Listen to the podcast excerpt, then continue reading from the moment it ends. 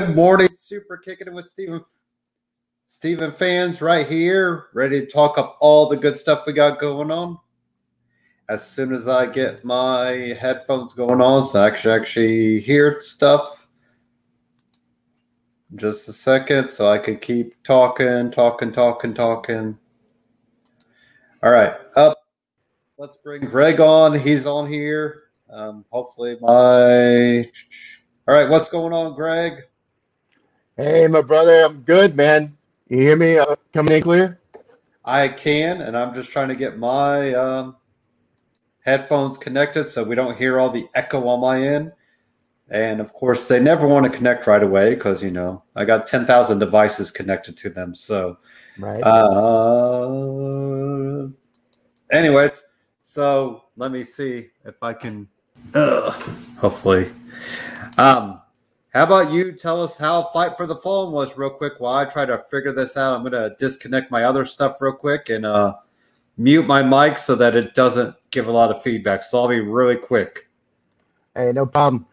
So uh, Wednesday, they did, or AEW did come to Charlotte uh, for Fight for the Fallen. Uh, I live in Charlotte, so it was my first opportunity to get to go to a a wrestling show that did not have a WWE logo anywhere to be seen. Uh, not Raw, SmackDown, NXT. Uh, the last time I saw a non WWE Vince McMahon run show was I was a teenager going to see uh, old NWA and back in the territory days, the Rock and Roll Express and Midnight Express, the Jimmy Boogie Woogie Man Valiant, Dusty Rhodes, all the all the Horsemen. Um, so it was it was odd being at a wrestling show and not having the WWE brand attached to it anywhere. Um, that being said, great show. Uh, the environment was amazing. You could feel the electricity just standing outside, waiting to walk into the building. Um, there was a palpable buzz uh, going on around the event. Um, remember when I got there, I had to walk around about half the building just to get in line. Uh, and that was an hour before, over an hour before the uh, first match of Fight for the Fallen was supposed to start. So uh, while Dark's going on, there's still um, a huge buzz going on, a line of people around the block, literally to get in. And uh, the farther you walk, you hear conversations about every single match. So uh, I love the energy, and uh, the show definitely delivered as well. I don't know what you thought. And but, we'll get uh, into we'll get into the show because uh, yeah, there's a there's a big booking decision that was made, and uh, yeah, I'm not too happy about a it couple. from what I'm uh, from what I'm seeing on the internets about that booking decision. So yeah, you know, we think AEW does everything right usually when it comes to booking, and uh, if they're changing the booking of that decision, I don't know where things are going. So, anyways, um, let's get into Raw. Uh, now that I can actually hear you in headphones and I don't have to mute myself on the mic and all that good stuff, you know, I my producer needs to be better about getting my situation all so, done for me. So I'll get. I'm going to fire him today. Uh, anyways, no. Hate it when so, that happens. Yeah. Uh, so let's get into Raw. We had uh, Damian Priest defeat Sheamus in a contenders match. So the first thing here is instead of saying they qualify for a later championship, they're just straight up saying it's contenders match. I'm, I guess I'm mixed about it because you feel like why do you have to beat the champion to get a championship shot? And then you think, you know, usually you should just have a couple guys or a few guys or girls or whatever going at each other for that shot. You know, if you want to be like a real sport, the Pacers don't beat the Bucks and get a title shot. They just beat the Bucks. you know, it, it right. But anyway, and I wrestling's obviously different, you know. In the UFC, I know you're working way up. I don't think you necessarily beat the champion to get a championship shot. So I think we all could see it coming. I think Sheamus needs to lose at SummerSlam. I know I've been saying it all along. I feel like Damian Priest needs it more just to kind of build himself up and, like we said, really take off. So we're going to see Damian Priest and Sheamus. I'll be curious if it does happen at SummerSlam, though. I mean, if it happens at SummerSlam, I think you've got to give Priest the title and just let him roll. So, uh, what do you think about the match, though, Greg? And you know, what do you think about the whole idea of calling it a contenders match? We also had that later on in the night with um, Nikki Ash and Charlotte even though they kind of already announced that that match was, you know, the title match was happening. So I don't know why you need a contenders match to determine a match that's already happening, which we'll get into later on. But anyway, so uh Sheamus and Damian Priest, I think it's a good feud going. It's kind of under the radar, and I think it's it's hopefully going to be that coming out party for Damian Priest. Right, and they that seems to be the new buzz term going around. This contenders match. Um, you know, a month ago we weren't seeing this, and now, you know, that's is all the rage. He's going to see it two, three times a show lately. Um, I get the logic in it in the sense that you know any title holder is going to have a line of contenders waiting for him. Um, but I agree with your point that uh, it makes no sense that the contender has to beat the champ before he gets the title shot. Um, with Sheamus, a little bit different because of the way he's been doing his open challenge, uh, which I'm really been enjoying. It's a new wrinkle on an old gimmick. Um, instead of doing an open challenge where everybody every match is a title shot, you know, you get a get a chance to get this beaten, and then if you can hold up, you know, then you may get a shot. Um, so it's it's a new wrinkle on an old line, but um, it, the logic goes that far. It doesn't make sense that the challenger has to win to get a match. Uh, kind of take some shine off the champ. Um, with Priest, you know, you've they've been hitting at it. It's been coming for a while, and uh, it should be a SummerSlam match. That way, he gets the biggest moment possible to get him over. And if it doesn't work, you can always you know, get the title back, you know, a month or two down the line. Um, so it's a chance to put some new blood, you know, with the belt, see if he can take the ball and run. And you can always correct with the champ like Sheamus uh, down the line if, you know, if he stumbles. So yeah. I get that. The match was good. Uh, I like the match. And, you know, giving him the win and, you know, the eventual, you know, title match, and uh, it only made sense to do it at SummerSlam. Yeah, definitely. And like we, you know, I was thinking contenders down the road, like John Morrison could be in that U.S. title picture for a little bit because he's obviously, you know, out of you know the tag team's picture for a little bit. So, you know, maybe Cedric Alexander moves himself back up somehow, and maybe Shelton Benjamin. You know, I I think it's time for Damian Priest, like we said, kind of, you know, take the ball and run with it and see what he can do. Uh, we also had AJ and Omos defeat the Viking Raiders in a Raw Championship Tag Team title match. I was kind of, you know, we kept saying Viking Raiders, Viking Raiders, Viking Raiders. Mm-hmm. They don't win it. Is that telling for where they might go after this? Because, you know, they've already lost a few times to the, you know, AJ and Omos. I think what we see next is Orton. I think so we're getting Matt Riddle and I think it's AJ Styles on Monday night. And you feel like they'll both beat him down, and then Orton should come back. And I think SummerSlam will have Orton and Riddle against AJ and Omos. And that's another one. Do you pull a title change? And it kind of sucks because it's just two singles guys together, but at the same time, people love that tag team. So, you know, maybe you do it just to kind of do it and but it kind of sucks for the Viking Raiders because I feel like, you know, I thought Mace and T-Bar were hurting. Now it feels like the Viking Raiders are going to be like, you know, job job squad 2.0 because they've lost a lot of matches. I mean, and you know, to lose this tag team title match and it was really good. I mean, I think it was a commercial break Matt. You know, it was it was a solid match, and I thought, you know, you got to pull the trigger, but uh, WWE just, you know, we don't necessarily believe in the tag teams. You know, I always on Raw side. SmackDown, you know, it's a little more hope over there. But so, Greg, your own thoughts on you know all the tag team stuff happening on Raw right now. Yeah, it. Um, I expected the same thing that uh, this was going to be the, the, moment where if I Viking Raiders would win the titles, and when that didn't happen, it's like, well, there's only one direction left to go, and that's with the RK Bro team, and so it's a big enough match to you know be on SummerSlam. Uh, like you said, people are really into uh, RK Bro. Matt Riddle's been killing it. Uh, this whole run with Randy Orton uh, and without those weeks he's had to represent the team by himself. Uh, his match quality's picked up. Um, you know his his seriousness, his intensity has picked up. He's been solid as as you can be.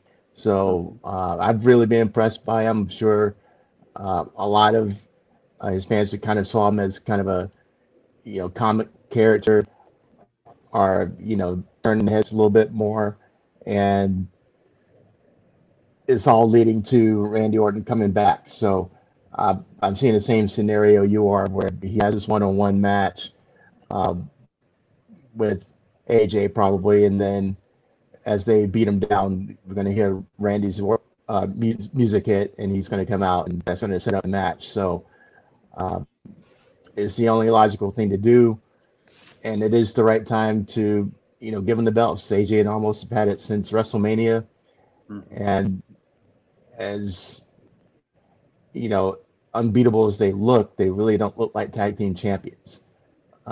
Like they look like two tag team or two singles thrown together, singles, which ironically is what uh, Randy and Matt are. But uh, we buy them more than AJ and Omos. Yeah. So uh, just because Omos is so green, um, he really is needs a lot of work to mm-hmm. To be passable as a, a, tag team champion. So, um, you know, you need more than just size. You know, ask El Gigante about that.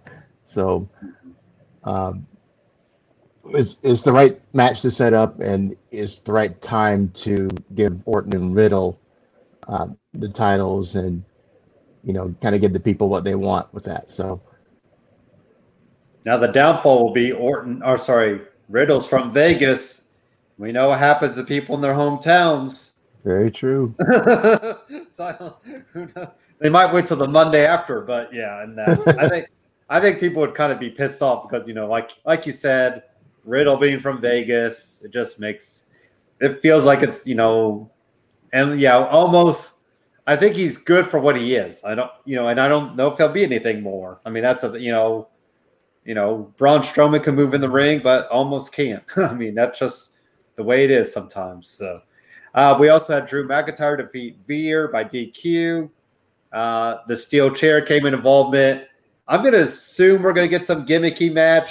Some people, Greg, have said, and you already know where this is going Punjabi prison. I don't think we go that deep, but you do think maybe like a steel chair type, you know, maybe you know, chairs are legal because we've already seen steel chairs evolved, and I'm fine with that. And then you know, Drew could just lay the woodwork to uh, Jinder and kind of you know get himself slowly back in the title picture, maybe you know, or wherever he's going to go. But I, yeah, right now, just I kind of feel bad for Drew because you got the crowd back, and now you're you're stuck in a a thing with you know uh, a feud with Jinder Mahal and Veer and Shanky, you know, Shanky. So, and and like we keep saying, who? I mean, I guess maybe now the Viking Raiders might be able to come to his aid because you don't have it. You know, they're kind of out of the tag team title picture, obviously.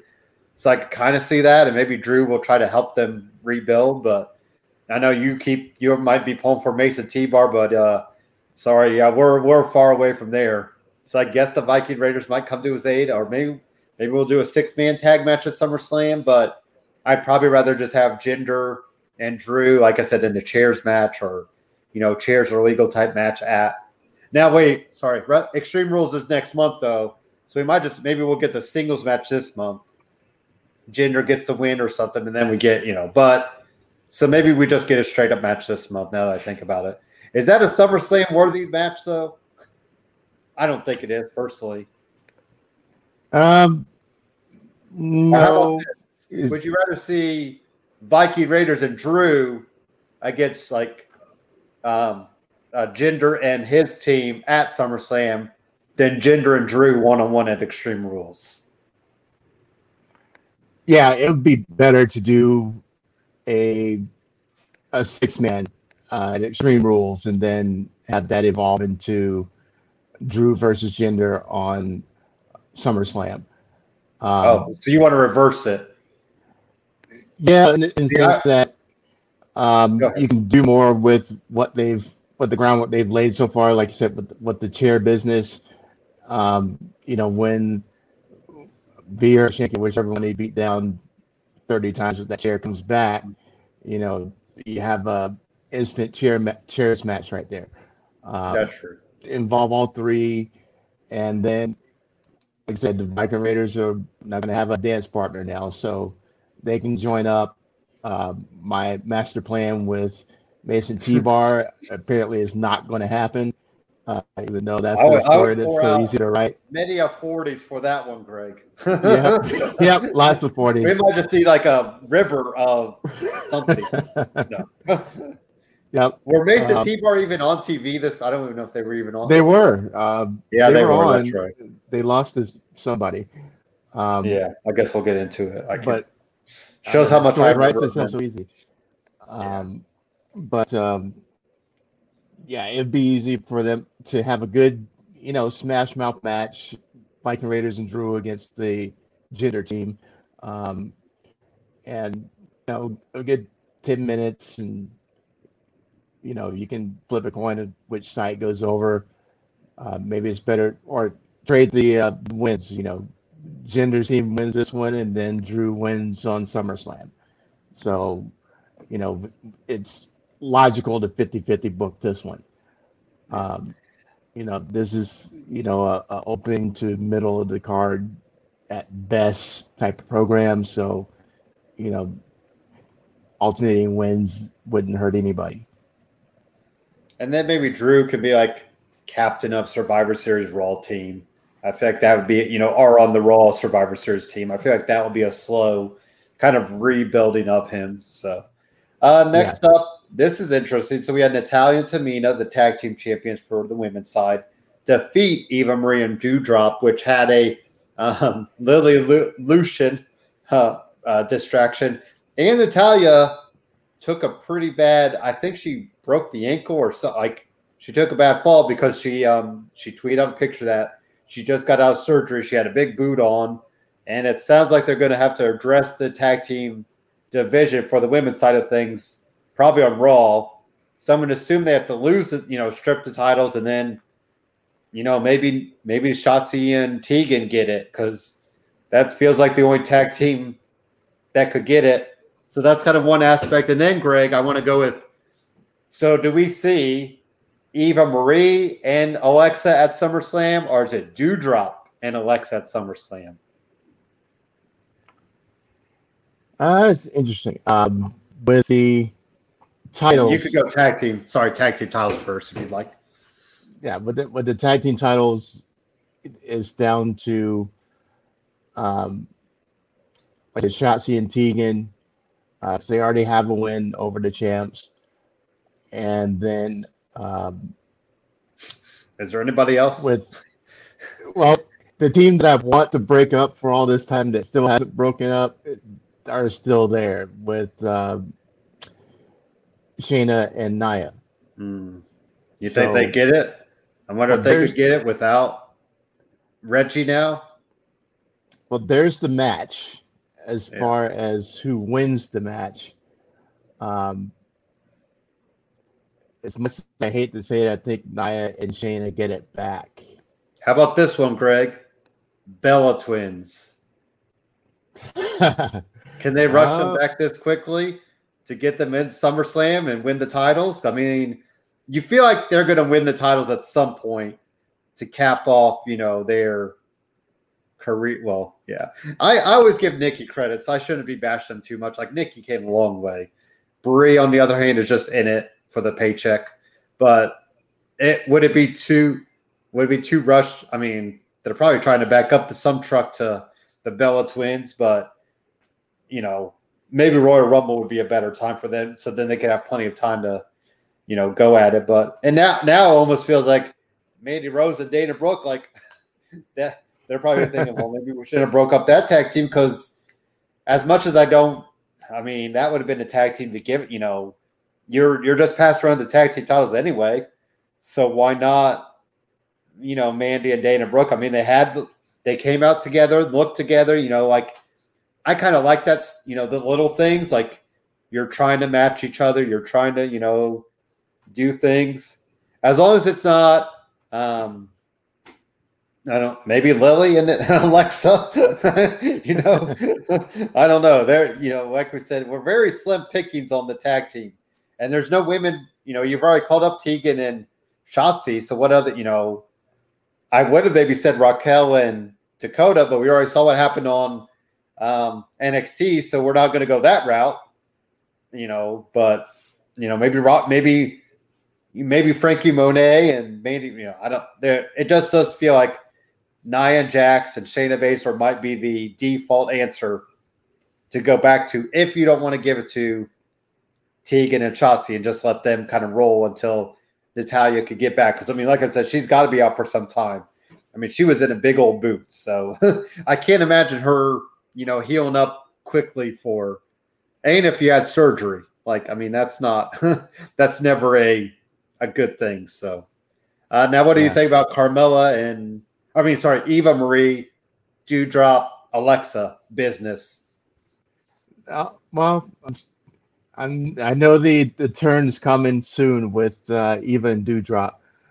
Um, I believe it's going to end up being Alexa and Eva Marie at SummerSlam. Um, yeah, with Eva Marie actually being in the match, and probably not of her own choosing. She tries to do the uh, bait and switch mm-hmm. so she can stand on the apron and look good, and then uh, maybe Doudrop just says no, and that's where she exits stage left, and you know leave her high and dry at at SummerSlam, and um, yep. you know let her take this beat down from from uh, Alexa, and you know maybe cuts a nice promo backstage. Go, my name is not Dewdrop, and um, you know sets herself free. Right. So um, something like that. Where uh, you know you set up the drama, you you, you, pay off the Alexa Eva uh, storyline. You know they're being involved with each other for running weeks for a reason. So you know, the good place to pay it off, and you know send everybody on a, a new course because it doesn't feel like this that it doesn't feel like the Eva Marie Doudrop needs to go much longer. Like I, no. I think if you keep dragging it up, dragging it out, sorry, like what more does it, you know? Or like maybe maybe Doudrop calls for the match somehow. Maybe she tries to help her and doesn't, and Eva Marie loses or something. So, you know, like you know, if it doesn't happen at that SummerSlam, it probably happens on the Raw after. Like, like we said, it feels like it should just especially if you called her up, like you know, and you've if you've you've booked her pretty strong. I yeah. mean, she looked pretty good, and you know, she's she beat Asuka in that match, you know, tag team match. She's pinned, you know, other you know whoever else. So I mean, you you're booking her pretty high. So um, you know, either Eva Marie's got to get jealous of it, or you just have Doudrop become Piper again. So. Uh, what else happened? We did have Karrion Kross defeat Keith Lee nothing, not much there. So, Greg, what I was reading was they were going to have Karrion Kross lose to Jeff Hardy again, and then debut Scarlett with him, with Karrion Kross to kind of give him that edge back, like he needed that. And if that was the case, I'd be, you know, I think that could have given something. Now I wonder what they'll do because, well, Jeff Hardy's out for COVID, so I guess he would be back in a week or so. Um, you know, Keith Lee, I mean, he's back on TV, but it looks like it looks like they're really going to make Keith Lee like eat some L's before they think about you know kind of put him back in a higher position. And you know, as long as you could take it, you just have to you know sometimes you just have to eat it and just keep sucking it up, you know, saying this is my job, this is my job, and then hopefully his time, maybe Royal Rumble time, he could get a good run at the Royal Rumble, and you know, maybe on the road to WrestleMania has a high quality match, and you know, we work him way back up. But um, what about this idea that Karrion Kross was going to eat some L's to Jeff Hardy, and then Scarlett would come with him at some, you know, maybe next, you know, whenever week. But uh, do you buy anything into that, or do you think that was just internet rumblings that we just want Scarlett so badly with him. well, it makes sense because we want to see Scarlett. Um, you know, she's part of his package, and it, it doesn't look right without her oh, there. Wait just a second. We have breaking news, Craig. Let me oh, screen share this. Right show. Might have, yeah, this is um big. This is doesn't sound like good news. uh, can you see that? Not yet. Something's coming in. Hold on.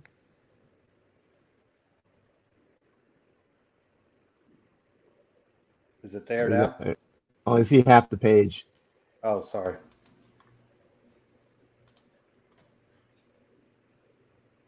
Is it not? Let me try to reshare it. Yeah, go ahead.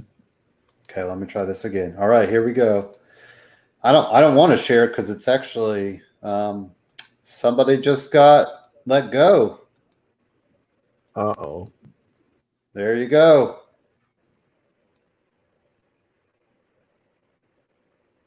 So I see at the bottom of the picture. Try again. Stop. Uh, how about we do it this way? I'll share my Twitter feed because it's on Twitter too. Are you on WWE.com? Yep. There you go. How about that? Whoa. You see it? Bray Wyatt? Um, that's, and if I click on it, yeah. Yep. WWE has come to terms on the release of Bray Wyatt. We wish him all the best in his future endeavors. Wow. And the internet has exploded. Wow. Not to interrupt that, but um that's uh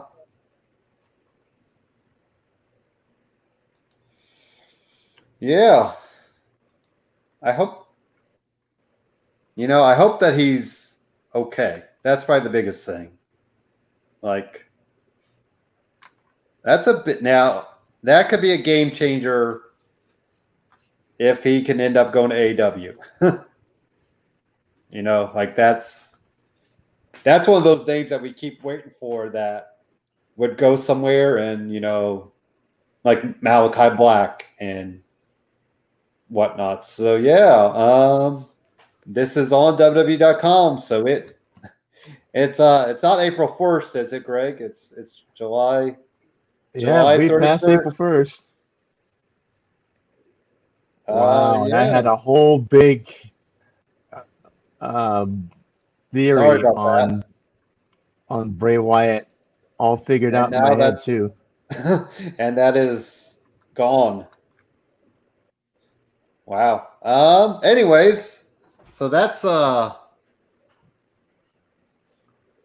there's got to be something more with you know either he's just mentally not there or he I mean I guess he could be done. It's funny because Braun Strowman said, "Come to me, brother."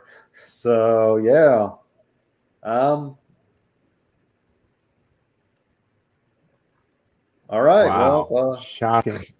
Like half my Twitter feed is yeah. That's like we've never broken news on this show until today. Right. now we, uh, so I I hate to interrupt your thinking on that, but that is a that's a game changer, as they say. Like that's, I wonder if he even has like, you know, if he could just sign anywhere now, like,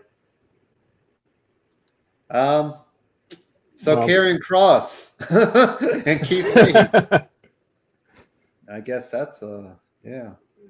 Any more? Did you have any more thoughts on Karrion Kross? Uh, well, I've been watching closely what they're doing with him. Um, Yeah. it, it- the booking did make sense in the sense that you know if he's gonna have his first match back, you know, number one, why take an L, but it's set up a program. Okay, I'll I'll accept that.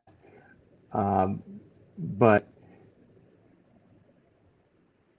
it uh, doesn't make sense that you know Keith Lee also they're trying to relaunch him only to have him lose both his matches since his return. So um, I don't see the logic in doing so. And, and I know the announcers were trying to sell it as well. He started at the top of the food chain by challenging Lashley, and nothing to be ashamed about.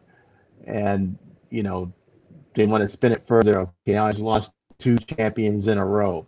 Well, you're still losing. So you know why should we invest in you? I think he, I think Um, he's going to be that whole. You have to go back to the, the bottom, bottom, bottom, and you know, kind of like a Kevin Owens where he was on a high and then he kind of had to eat some else to Braun Strowman and all that, and you know, kind of find his way. So hopefully Keith Lee could. I I I have faith in the guy, but then again, you talk about mentally, is he going to be there because you know he was off the shelf for whatever reason. He keeps saying he's going to talk about it in his own time, and I guess that's what we have to see. What what was it? You know, there was something about Yeah. maybe he was trying to get his name trademarked, which is kind of odd because usually you just do that to WWE. So I don't know, you know, but yeah, we're going to hear we're going to hear his side. I mean, granted, we probably had to hear WWE side, but we'll never hear their side. So we're just going to have to take his side for what it is and see where that where that fits into you know everything. But I mean, I could say I like the guy. I think he he can. He's just got a look. He's Mhm. different, and you know that's what I thought WWE would like. You know, something like that. So Yeah, Um, absolutely. I mean, he he had some plenty of shine and plenty of momentum coming in, um, coming off of you know SummerSlam and Royal Rumble, and then uh, you know beating Randy Orton in his first match on Raw, um, and then it's, it's all been downhill since then. So, you know what happened. So I'm as curious as anybody else to see what the whole you know behind the music on this thing is, because now that seems all that momentum, all that um, favor he had is all gone, and you know now he's you know eating eating L's every week, and um, you know not looking even that good. on matches.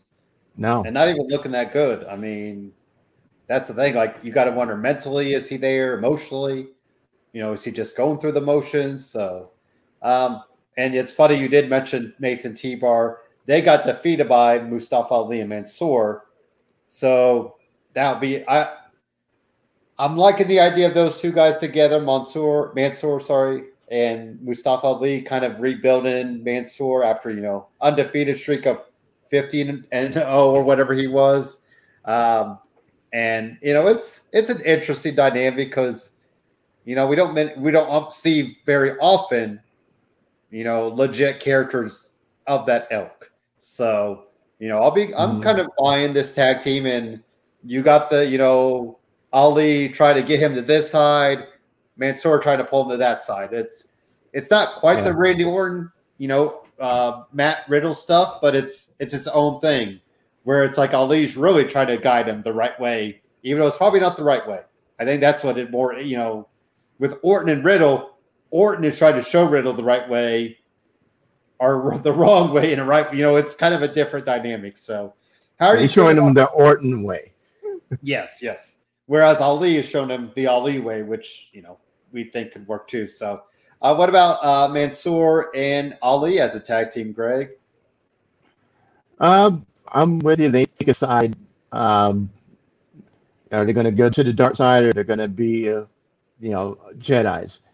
So you know, again, with a white hat or the black hat, I think it would be interesting if if Ali succeeds and pulls Mansoor over to the dark side, and they become like a really good um, heel tag team Yeah, and uh, just their skill sets, the way they um, the way they perform, they, it would be really interesting. Uh, as baby faces, I'm not so in love with it, but I think they could do a lot of damage as a uh, a heel team. It's funny because I loved Ali as a baby face on 205 Live. It was it's a weird dynamic. Now he's been able to pull off the heel side because I wasn't sure if he could. So um, we saw some other things. Lashley defeated Cedric Alexander and Shelton Benjamin. We're to get Goldberg back on Monday. Obviously, Goldberg and Lashley, that's to be the plan. Not much more to say on that because, you know, we kind of already did. Uh, Riddle defeated John Morrison. Uh, nothing there. We kind of already talked about Riddle. Uh, Reginald defeated R-Truth in a 24 7 match, 24 7 championship match. We saw Reggie last night as well. We'll get into that aspect later on. And then, how about finally, Charlotte Flair defeated Nikki Ash, but then Nikki Ash wants a rematch for next week, which will probably means that Rhea Ripley will get involved because they've already shown the graphic that all three of these women are going for the title at SummerSlam. So it's kind of dumb to play up a contenders match for this because we already know she's in the match. But like I said, I think we'll get a rematch. We'll get Rhea Ripley involved, and then maybe the go home show. Rhea Ripley will want to go one on one with Nikki Ash. Is that all correct, Greg? Pretty close. Um, I I can see Charlotte and Rhea still trying to show their one A and one B, and Nikki is number three. So um, really playing the underdog story um, to its full effect, and seeing if people come along with it. From what I'm seeing so far, they are. Um, but we got to see if it has legs. If this is just a, like a novelty, right? And the whole, you know, I can do it. I'm almost a hero, yada yada. If it really gets over, or if this is just like the flavor of the month, and then we're gonna be off that. And because it does look odd seeing Nikki with the championship, with standing in between Charlotte and Rhea. Um, but if they sell it hard enough, push it hard enough, it can work. It's plenty of times before. Um, you know, if that was Asuka standing in there between them instead of Nikki, be buying it hook, line, and sinker. So, um, you know, uh, in the earlier version of Asuka, not the uh, Job Squad Asuka that we're having right now. So it, it's possible, it's doable, but they got to really go hard with it to get everybody to buy it. Otherwise, guess, uh, it's going to be another wasted storyline. Is it maybe too late for the superhero stuff? Because I was thinking in my brain, like, like you know, when the Avengers were big, everybody was on the superhero train. I, I mean, this Avengers are still big, but are they, you know, as big as it, you know, it was? So maybe, and maybe Nikki tried to push for this years ago. Who knows? You know, maybe it just took some time, but um, yeah, I'm, I'm. What do you think, Greg? Do you think it is just too late for the superhero thing, or is it just too out there for you? It's not too late. It's just the um, still on the fence with it, and just because it's so new, and you know she's maybe just now reaching a full month since her transformation mm-hmm. uh, into the superhero character. So, um, you know, it still has that new car smell on it you know, how's it, how's it going to drive once, you know, that's gone and we see it every week, you know, after week after week after week. Are we to get tired of it or is it going to, you know, that kind of thing that grows on you And now, I like it, uh, kind of like a Ortonville. So it's yeah. still kind of a wait and see with her. Um, I'm rooting for her. I'm, I'm you love Sanity, Nikki. I love Sanity, Nikki. still, still tipping forties out for Sanity, Nikki. Um, but I'm trying to look at it with an open mind and giving the storyline some time to, marinate and seeing if it, you know, takes its full flavor on. So, and I think a lot of us are going to be that way. Is, is this really viable, or, you know, just WWE level of hokey.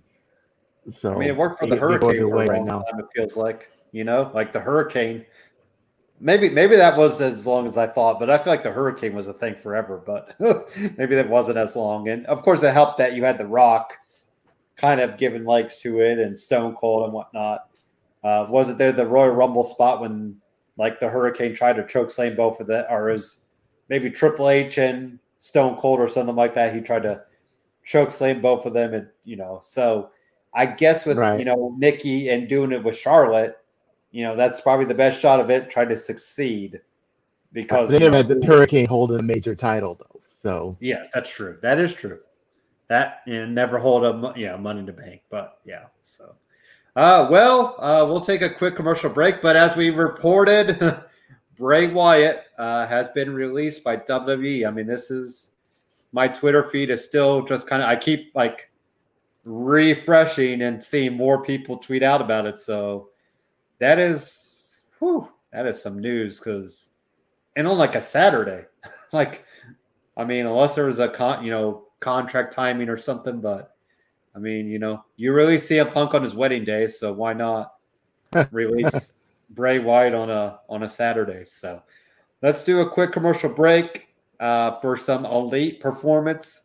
Maybe Bray Wyatt will be in the elite one day because you know he's he's uh he's off to greener pastures now. So uh, if you want to get elite, get in touch with Elite Performance.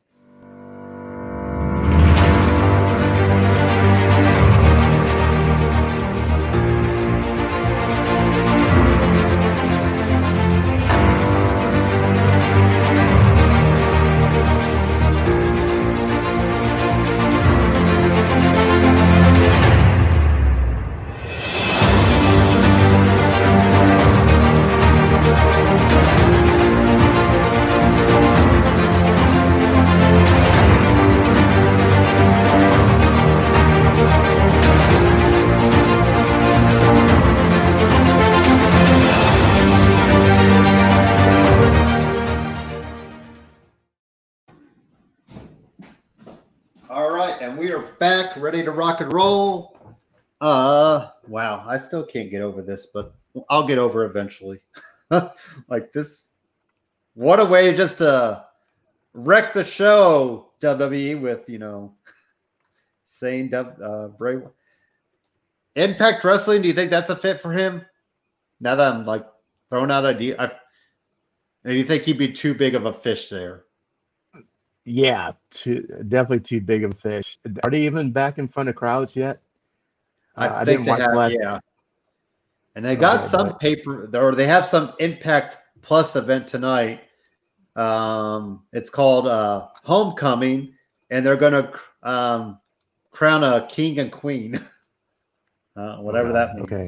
I know. Yeah. So, so No, he's AEW is probably. I mean, I don't see him going to like independent stuff. Like, I feel like it's got to be AR, AEW or, but you know, like, or do whatever's next. You know, like. Yeah, I don't know if AEW Impact's still doing their. Uh, they were doing a, a gimmick called the Undead Realm. So It's like you the know, Su Yung the- and all that. Yeah, so the the fiend would fit into the undead realm kind of backdrop, but um, yeah, he's unless he comes in right uh, and immediately wins the championship, it could be a way to elevate uh, the whole brand and bring in eyes just because of you know it's going to break the internet again.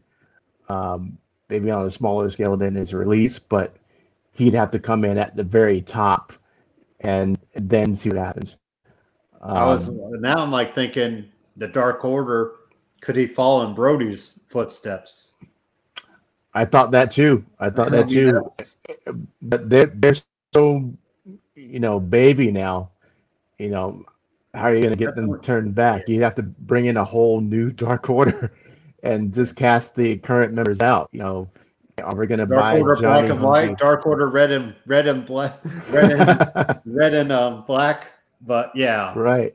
I yeah. I mean, I feel like I almost just wonder if he'll just be gone. You know, maybe he just disappears for a little bit and then shows back. You know, gets whatever's going because there's like I mean I hate I hate saying there's something going on, but you got to think, you know, there's there's two sides of the story. So, um, yeah, I just wonder where in the world he's going to end up next because it just feels like AW or nothing. So, right. all right, well, as we said, breaking news: Bray Wyatt released. Where he heads off to, I don't know. So, um, let's get to NXT. We kind of saw the beginning of the night. Pete Dunne and Oney Lorcan defeat Tommaso, Tommaso Ciampa and Timothy Thatcher. We also saw the return of Ridge Holland. I don't remember if Ridge Holland was with anybody. I know he was there. I think he did a couple singles event or singles matches. Then he got hurt. I think he's a good fit for this whole team. We still don't know what they're called because you know it was with McAfee, and now you know McAfee's on um, SmackDown. So um, yeah, I'll be curious to see where the Ridge Holland, you know, P, um, who's the guy out? Uh, Danny Burch, he's still injured. So I guess it makes mm-hmm. sense to fill that in. I mean, I'd still love McAfee to somehow bring him to SmackDown and, you know, let that play up. So, um, yeah, what do you think, Greg, about the whole Tommaso Ciampa and Timothy Thatcher versus Pete Dunne and Oney Lorcan, and then the debut of, or sorry, the reemergence of, you know, um, now I've lost my train of thought. Ray White's the yeah, no, no, that whatever it was. You have at it. I got too many. I'm multitasking. I need to stop. Focus. I know. You look at that picture of Bray and it's throwing you off. Um, I need an X on my Twitter. Yeah, it's, yeah um, it's you know we're we're laying the groundwork for a new story, so I'm all for it. Um, I remember the uh, Ridge Holland introduction. Um, you know, it looks like a million bucks. You know, he has that Australian accent, was a rugby player or something like that.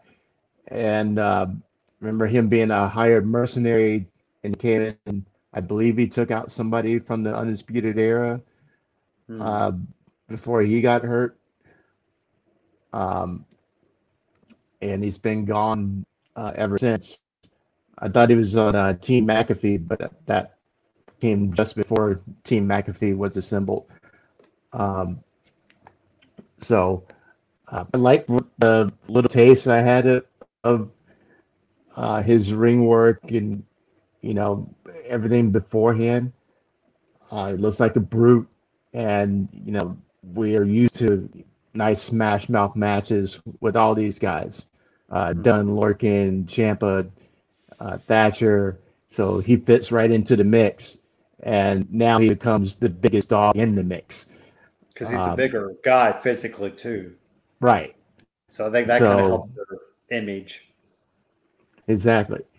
Um, so he fits right in, uh, and it, it, sets, you know, the ground for a whole uh, new set of matches. Now we're gonna have to find somebody to come in on the Thatcher and Ciampa side.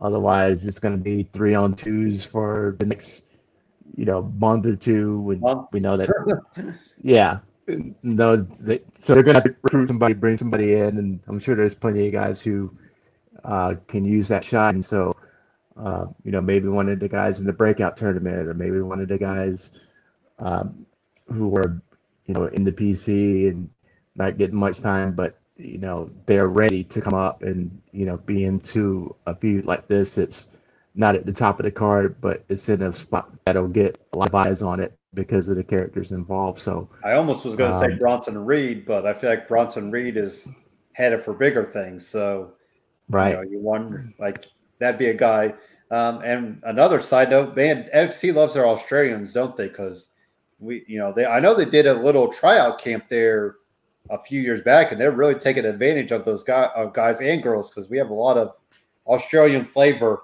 in NXT, and now with um, yeah. Tegan up in uh, you know WWE main roster. So right, and Rhea, she from Australia also. Yep, yep. Uh, and I even and like Bronson Reed is Australian, so I believe. Um, all right, so here's the big news for Greg Samoa Joe back to competitive wrestling. So we're just gonna throw him the title at NXT Takeover, right? Absolutely. This is what I expected to happen. Um, now, real once... quick, will he be a transitional champion or will he be a long term champion? Mm. At least through the end of the year. Okay. So we figured it's going to happen at the. Okay, it'll be August when it happens. Yeah. Um, so you can see it, you know, by uh, being there's going to be an event New Year's or right at the end of December. Mm-hmm. Um, that would be a good spot for him to, you know, drop it to whomever. So that is a good half half a year reign. Okay, that's and I can get and, uh, that.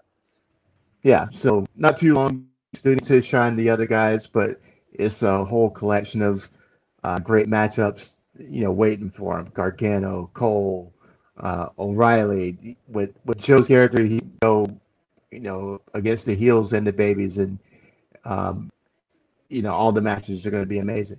So somebody brought up Greg Walter and Joe, and I was like, Ooh. oh my god! Like, can you there? Can you imagine what their chest will look like after that match? Like, I don't even like. You better have like two or three doctors on hand. But somebody said, you know, I, this is on Twitter, but they're like, what if Walter retained, Joe wins, and you just have to stare down at the end of the night? And I'm like, yes, sign me up. Like, as they as they do that, um, you know, show or take all my money, uh, Futurama meme, yep. and all the other ones. So uh, even yeah. though I'm Greg, I'm kind of I'm kind of calling maybe Walter loses to um, the the drag Dragunov, I think is his name, or and yeah. uh, I I it feels like it's time, but then again, if he wins, like yeah, Samoa Joe, Walter in a match, like you know maybe you do a champion versus champion type night for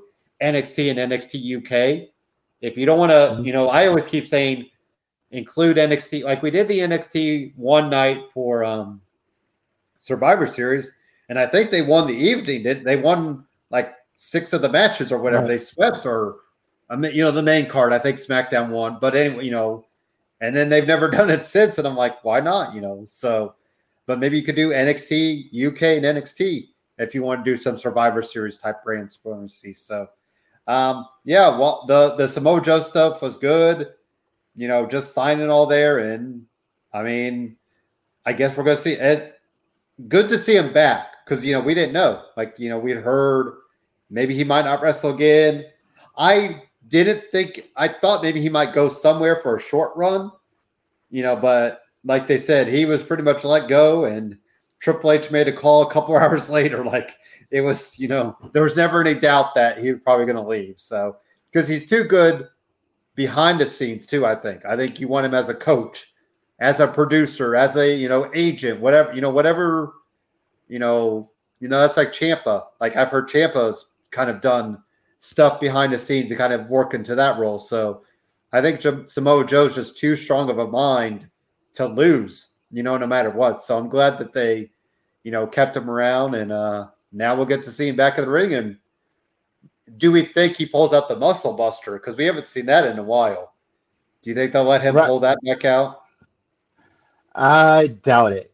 Um, as long as Tyson of the TJ factor, you know, yeah, you know, it's you know, I don't know if TJ is still in the in the wheelchair or not because of the muscle busters. I don't think he'll he'll be able to use the muscle buster as long as he's in WWE uh, because of that. So um, but Joe is it was the only way it could happen. You know, I I figured that he's not going to be Regal's heavy for that long. He's down there to get back in the ring, and unless he has some undisclosed injury we don't know about uh, of a uh, Edge or Paige type of magnitude, where you know he can't be back in the ring anymore, that um, he would be back and he's going to be wrestling. So, you know, this is the, the writing was on the wall as soon as he came back and he started having those face offs with Kross And once uh, he got put to sleep by Kross it was a wrap and we knew what was happening. and this puts a pretty little bow on uh, how you get the title off of him, how he's in Kross up to the main roster, mm-hmm. and transition the belt, and you know reshuffle the deck um, at the top. So uh, it's a perfect perfect storm, pretty much, and um, so we totally expect the the title to change hands uh, once we get to uh, the next takeover, just to uh, dot all the i's and cross all the t's, and you know send everybody on their way. Mm-hmm. Uh, we also had Carmelo Hayes defeat Josh Briggs in a um, NXT breakthrough match. I didn't really. Both guys looked okay. I, you know, I kind of, I think I was kind of watching in the background. Is there any thoughts there, Greg? I, I mean, we've seen Carmelo Hayes on a couple times. That's why I was kind of surprised he picked up the win because usually we say, oh, you know, like with the um, Ikemen Jiro guy, he'd been on a few times, so he didn't. I don't think Carmelo necessarily needed the win. Do you think he did? No, um, all these guys we don't know. Um, so it's yeah. You could have chosen either one of them and been fine with it. Um, but it seems like Hayes is going to be the favorite in this thing. So that's what I'm getting from it. With him already making these couple of appearances, now being this tournament and getting wins, that uh, the rise on the wall for him being the one who wins it. And of course, we got the Dakota Ty- Dakota Kai turn we've been clamoring for.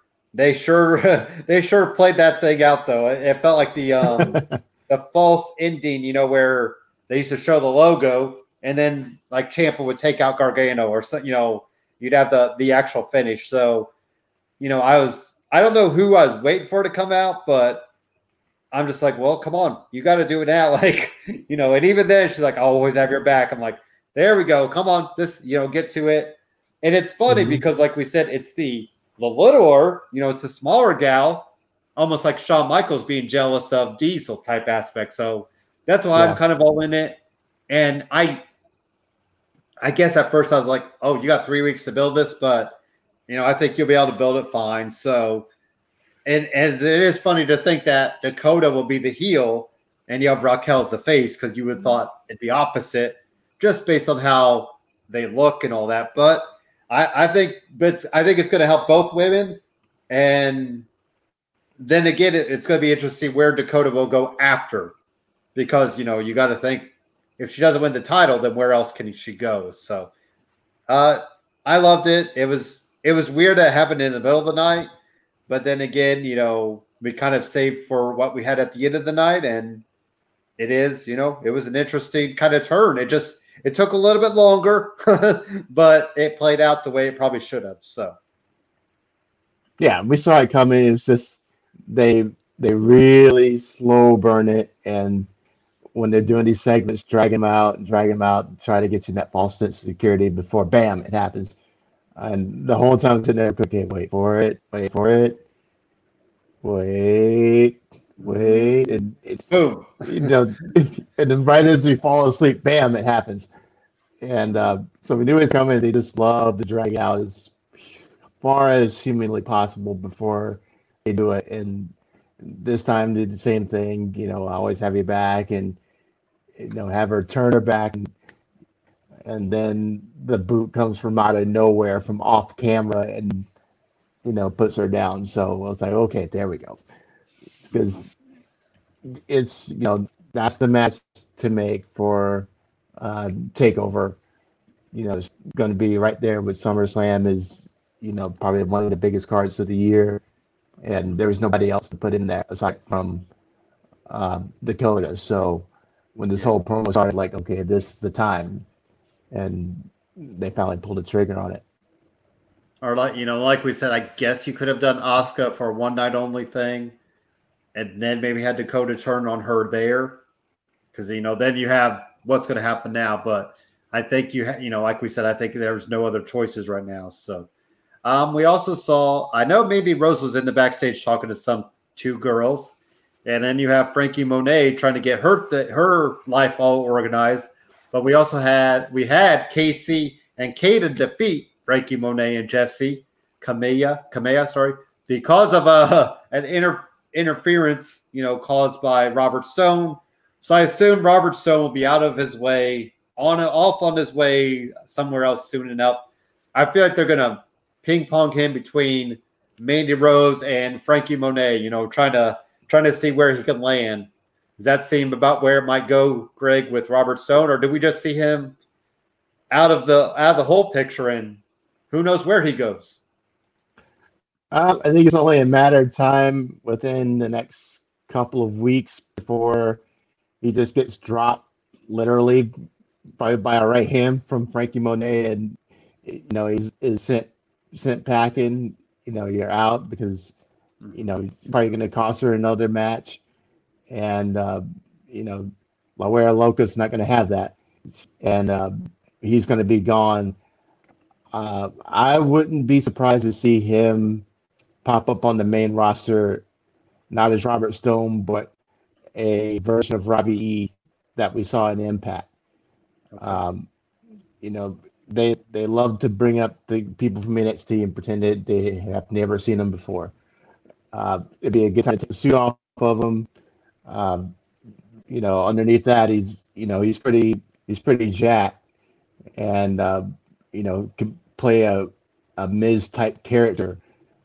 Um, so you know, give him a new presentation and put him on uh, the main roster and have him do a singles thing, or have him hook up with Reginald and they can be the the fashionistas, right? they can be the new fashion police because you know they both love their weird tight pants with no socks and uh, the tightest suit jackets True. I've ever seen.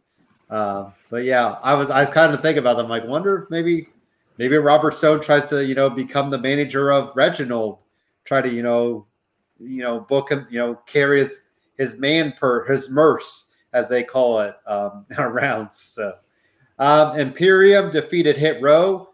Kind of kind of a surprise there because you think you'd want Hit Row to kind of build some momentum. I think Imperium can lose here and there and still be fine. So were you kind of surprised that Hit Row took the L there, Greg, against Imperium? Yes and no. Um, I love Imperium, so mm-hmm. um, I'm not surprised that they won. Um, just how they good, how good they are in the ring, and um, they really seem to have a you know a chemistry, a dynamic to them that most teams don't have. Um, and you need to set up the rivalry with Hit Row, so they're going to have to get wins somewhere. Yeah, and then that's going to set up the game warfare, and which means they're going to have to bring in, excuse me, bring in another another member. And you know, Walter's always looming in the background, so you can definitely see a four on four match happening um, you know, maybe at at Takeover with um, Walter and you know the rest of Imperium against Hit Row. Um, I'd say you need four people, but maybe War Games down the road. True. And yeah. right now, you only have three male characters on both sides. So I'm, I'm thinking of B-Fab because they're all, oh, cause yes. four of them. You but could, um, yeah. so you really only need you know three on three, and it would set up nicely. So it would be a, a match that we want to see on you know a pay per view card because we have it's a match we haven't seen before and it's an interesting matchup. So you know we're, we're loving the hit row stuff and we know what Imperium, Imperium brings to the table. So um, I would definitely be you know sitting there with my popcorn ready to watch that match. Mm-hmm. Uh, and then finally, we had Adam Cole defeat Bronson Reed, but we saw the return of Kyle O'Reilly taking out Adam Cole. I've said it all along. I think we need a loser leaves NXT style match or some. There's got to, there's going to be some stipulation. I mean, you know, we've already done unsanctioned, then we did a straight up match, so it's going to be curious to see what avenue they go as far as this match goes. Any thoughts, Greg, on what the final match should be for Adam Cole and Kyle O'Reilly? I think we're going to see Bronson Reed on the main roster probably after SummerSlam or You know, maybe they'll start showing vignettes for him soon because I feel like that would be, you know, I don't. There's nothing more for him to do. You know, he took the L to Adam Cole, and now it's time to go up and uh, spread your wings on the main roster and see what you could do there. Yeah, and he's going to look great on the main roster. I think uh, people are going to dig him, and um, he's going to do fine. And uh, I'm hoping his his head is on straight, and so he doesn't suffer the same fate that uh, Keith Lee has. Um, as far as Cole and O'Reilly go, um, I agree with you. No, this this company is not big enough for the both of them. So as long as one's around, you're always going to have that uh, percolate in the background. So do you need to split them up. So you know, a, a loser leaves sounds like the most logical thing. Um, and we need a match that that's going to give them that uh, five star send off. So mm-hmm. uh, maybe bring down Hell in a Cell for one night only, or because I don't think we've seen a Hell in a Cell match on an NXT show. Nope. So nope, we haven't. That would be a rivalry that would warrant a Hell in a Cell match. Um,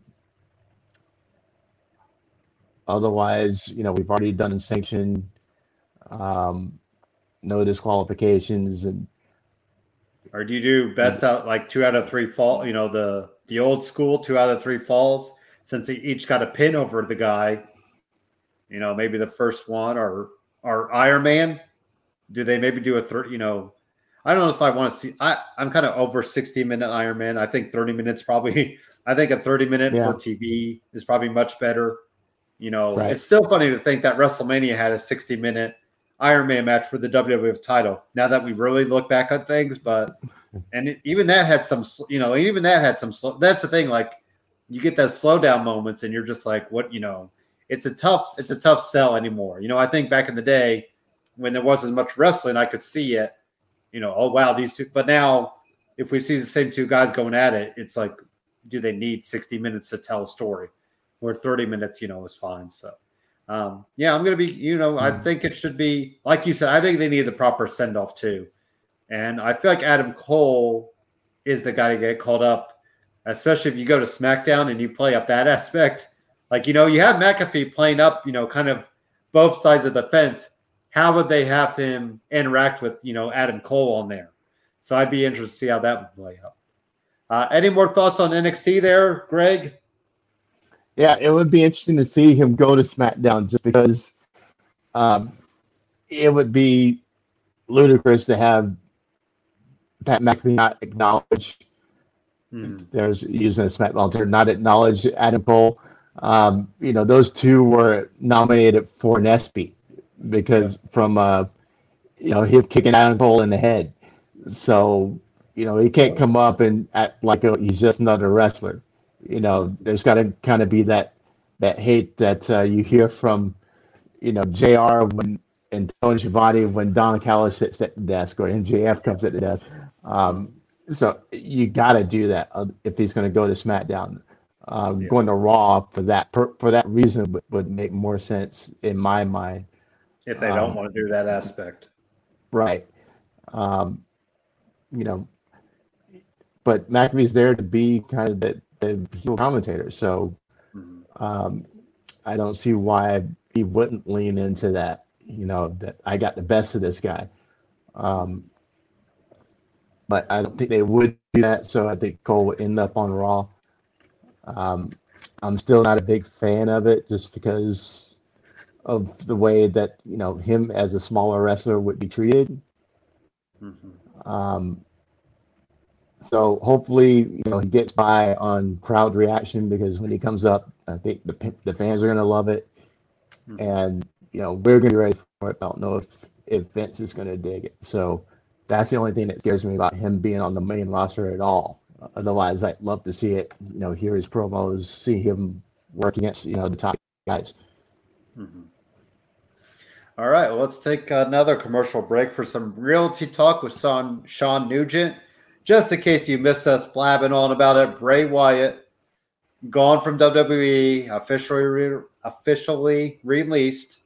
We are still taking it in. I see my Twitter feed blowing up. There are people saying he should go AEW and be part of the Dark Order.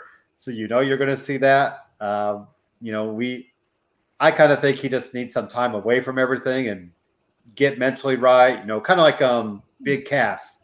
It seemed like Big Cass had hit that wall where he just didn't know what he wanted, and then he's back, and it seems like he's found his way back, and uh, he's yeah. got some match on Impact Homecoming tonight, so we'll see how that all plays out. But uh, Realty Talk with Sean Nugent, and we'll be right back to give you Fight for Fallen. Greg can, of course, key us in on the live event aspect of it, and uh, some interesting booking decisions at Fight for the Fallen and where those things are going. What's up, everybody? It's your boy Dan over at BWSports1.com and Black and White Sports. And I'm wondering if you're ready to buy or sell that home, now's the time, and I got just the person for you. Mr. Sean Nugent, aka Rockstar Realtor himself. 317 503 8322. Put that home on the market. Get into your dream home with this man. Talk to Sean at Talk to Tucker today, 317 503 8322. And make sure you tell him the boys over at BWSports1.com sent you. All right, well, here we go. We're not going to tease it anymore. AEW gave us it right away. I thought it might have been reverse, Greg, for you. I thought we might have seen Nick Gage and Jericho at the beginning of the night and then the Elite and Dark Order at the end of the night. They said, "F this. We're going to give you the the tag ten man elimination tag match, and then we'll go Nick Cage. Nick cage I keep wanting to say Nick Cage because you know Nicolas Cage, um, but I think there was a Johnny Cage. Never mind, Mortal Kombat. But anyways, um, then we saw that at the end, and uh, all about dominoes being involved with that as well. So, so here it is. First off, I love the entrance of the Elite. I'll never get over that that entrance of Space Jam and all that stuff, and them all rocking the Jordans that I really want, even though I don't have 500 bucks right now, Greg, to spend on Space Jam 2016 re-released Jordans as much as I would love to.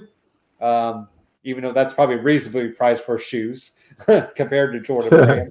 you know what? So um, I love the Dark Order. They had the cowboy intro for them. They all came out with masks, you know, or sorry, bandanas, and you know, playing that up. Really, really solid match. Let's just get to it though. The Elite won. and now I'm hearing and reading that it's not going to be Kenny Omega and Hangman Adam Page at all out. Either that's a red herring for us or decoy, or AEW they're banking on Bryan Danielson or CM Punk, you know, challenging Kenny Omega at all out. I mean, it's I don't know, Greg. It you have you have Hangman Adam Page. We've said this all along. This story writes itself. You know, the coronation, the coming out party, the everything. You know, if you want to wait it out to full gear, sure. But I feel like it's right there for you. Chicago's a hotbed. Like, what more you know, unless they're worried that, you know, if you have CM Punk, if you have Daniel Bryan showing up, does that overshadow it? Probably, but still, you could play it up, you know, down on Dynamite, you know, but, and I don't know who else you're going to put in against Kenny Omega at this point. I mean, so let me know your own thoughts, Greg. You know, I, I like the match. You know, there's a, what, there was the slam dunk thing that happened. There was a double count out. Um, uh, Cutler got involved. He it was funny. Cutler had the Goon Squad jersey on, whereas all the rest of them had the Toon Squad, which is funny. They probably should have been the Goon Squad because that's the bad guys. But whatever. That's a whole nother. That's a that's an argument I don't really care about. But you know, um, you know, if Karl Anderson I think was the first one out. Gallows was at you know towards there, and then you know you had Omega get the the last you know kind of hit the one wing angel to uh, twice, I believe, or at yeah. least two key triggers on Hangman Adam Page and picks up the win. And I was just like, what? and I thought, Greg, the crowd was kind of like a little let down the rest of the night. I mean, they were still bringing it, but you know, that was like a what the WTF moment, you know, like what's going on. So break it down for me as well. What do you think about all this booking for Hangman Adam Page right now? Yeah, um, great match. Um, the place was rocking from that first that first entrance with uh, Cowboy and Dark Order. Um, love those entrances; they were so good. Um, it was deafening in there. Yeah. Um, much better presentation for the Dark Order. They should keep that. um, but the, way they did like it, the lights, the bandanas, right? we had one was, extra one for Brodie Lee, which I didn't notice, but some of y'all brought that up on Twitter. There's a final uh, spotlight at the end of whoever the last guy is, and that was right. kind of a cool little thing. So um, sorry to interrupt, but yeah, keep going. Yeah, it, it was great. Um, that the interest was amazing. Um, they looked more legit than I've seen them look um, since their inception, pretty much. Yeah. Um, and then the uh, the basketball entrance with the uh, elite was uh, again great.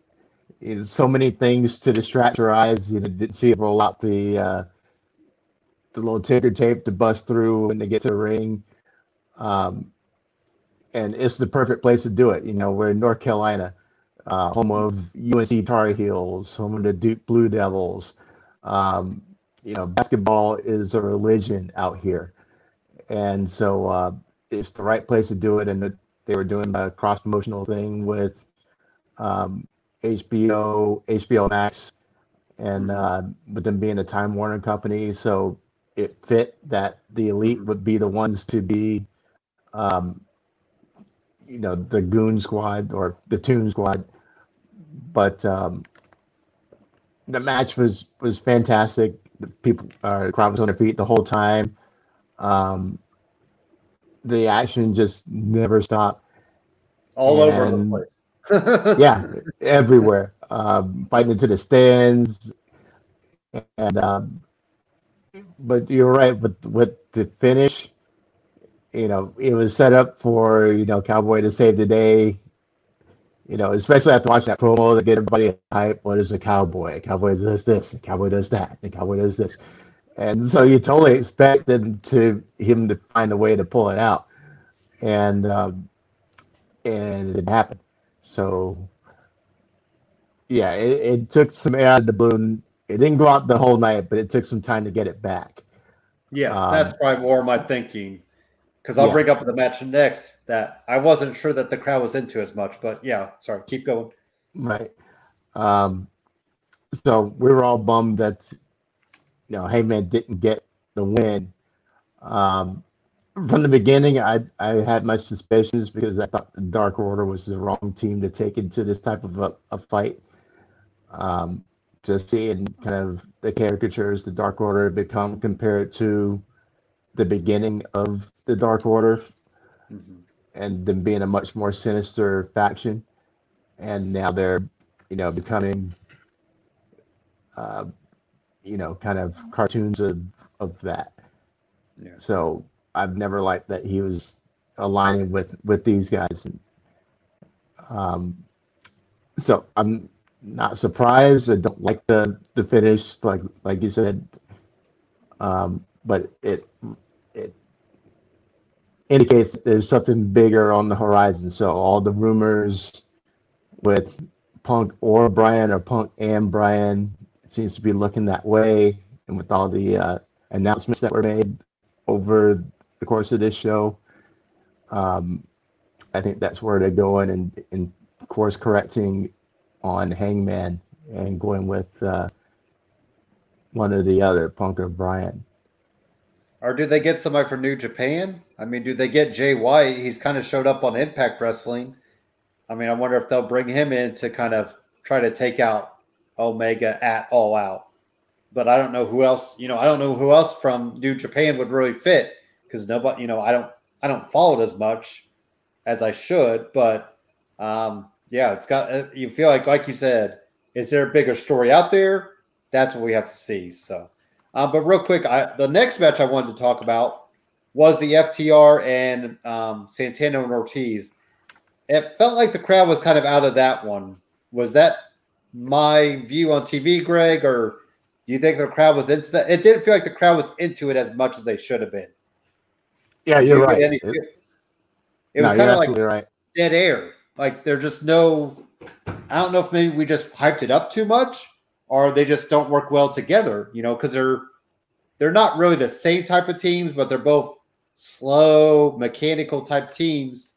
And then um, the one uh, which I always forget, uh, he got a piece of something in his arm, and like they're bandaging. Yeah. I mean, he was bleeding pretty good for most yeah. of the match, so that could have taken the speed away from it. So, um, but yeah, let me know your own thoughts, Greg, on FTR. FTR picks the win, which I'll go. I think they needed the win. We've said before they've kind of lost the steam with the whole Pinnacle stuff.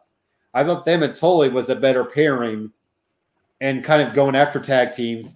And we already blew the load with, you know, Young Bucks. So what were you going to do after that? So, you know, I think they needed the win there. And, but I personally felt like the crowd just seemed like it was a little, maybe they didn't know who they wanted to root for either. Like, you know, I think both, eh, you know, most wrestling fans love tag teams and love both these tag teams. So maybe it's like, well, we're just gonna politely sit here and, and watch the match like a you know like a like a Japan sorry a Japan show. Yeah, um, it, was they booked it in the wrong place. That that was very obvious from the beginning. Um, we just had this huge, huge five on five with twists and turns and oohs and ahs for almost a half an hour and you barely have time to to take your breath and you know take your seat again before these guys are coming out. And you would have been much better off putting um, you know the women's match in there or the the Jurassic Express match in there um, just to you know not discrediting uh, those matches but you know, to give us, you know, a time to um, let the 505 digest and get back into it because it was too much too soon with how important those matches were. Um, so, you know, we're st- still uh, processing the, what we saw in the first match while this match was going on. So yeah, you're right. The the, the crowd did kind of deaden for a little bit while this match was going on, and a freak accident to uh, Cash. That's okay. and where um, he was doing uh, top rope move. He got pushed off the top rope, and apparently his uh, bicep hit the metal between the uh, ring post and the turnbuckle uh, hook. And just so, it. Yeah, uh, it looks like a pretty deep gash. Yeah, they were uh, trying to bandage him up there during most of that match. It looked like. So. Yeah, uh, it was close to the to the end. It was yeah. in that last fifteen percent of the That's match, true. and yeah, he he immediately got done off the apron and went over to where the uh, the docks were, yeah. and the match ended not long after that. So, um, you know, it was a good match for what it was. Um, it could have been better. Um, definitely could have should have been booked in a different spot yeah. um, for a match that was that important. They they built it up the right way. Um, you know, had the little promos, and um, you know, I, I would love what was going on going into it uh, with the build up, but mm-hmm. uh, it was just they put it in the wrong spot on the show, and that's the only thing that took away from it. And then I did kind of bypass. Ricky Starks had his little celebration with the, the New Orleans Jazz Band. Brian Cage takes out all the parties in that. You know, we're still getting Brian Cage and Ricky Starks going at each other. I don't know if Brian Cage needs anybody. I think this is a way for him to rebuild himself. So I kind of bypassed that because that was our little buffer between, but I don't think it was enough. But we do have to yeah. talk about this little buffer. Darby Allin was backstage with Sting. They were talking about Rampage in Chicago on August. Let me get the date right. August 20th, called the first dance. The crowd was chanting CM Punk, CM Punk. And then Darby, of course, has to say, I'm willing to take on anyone, even the best in the world. And I'm like, what did you just do? Like, you know, why why would you throw that grenade?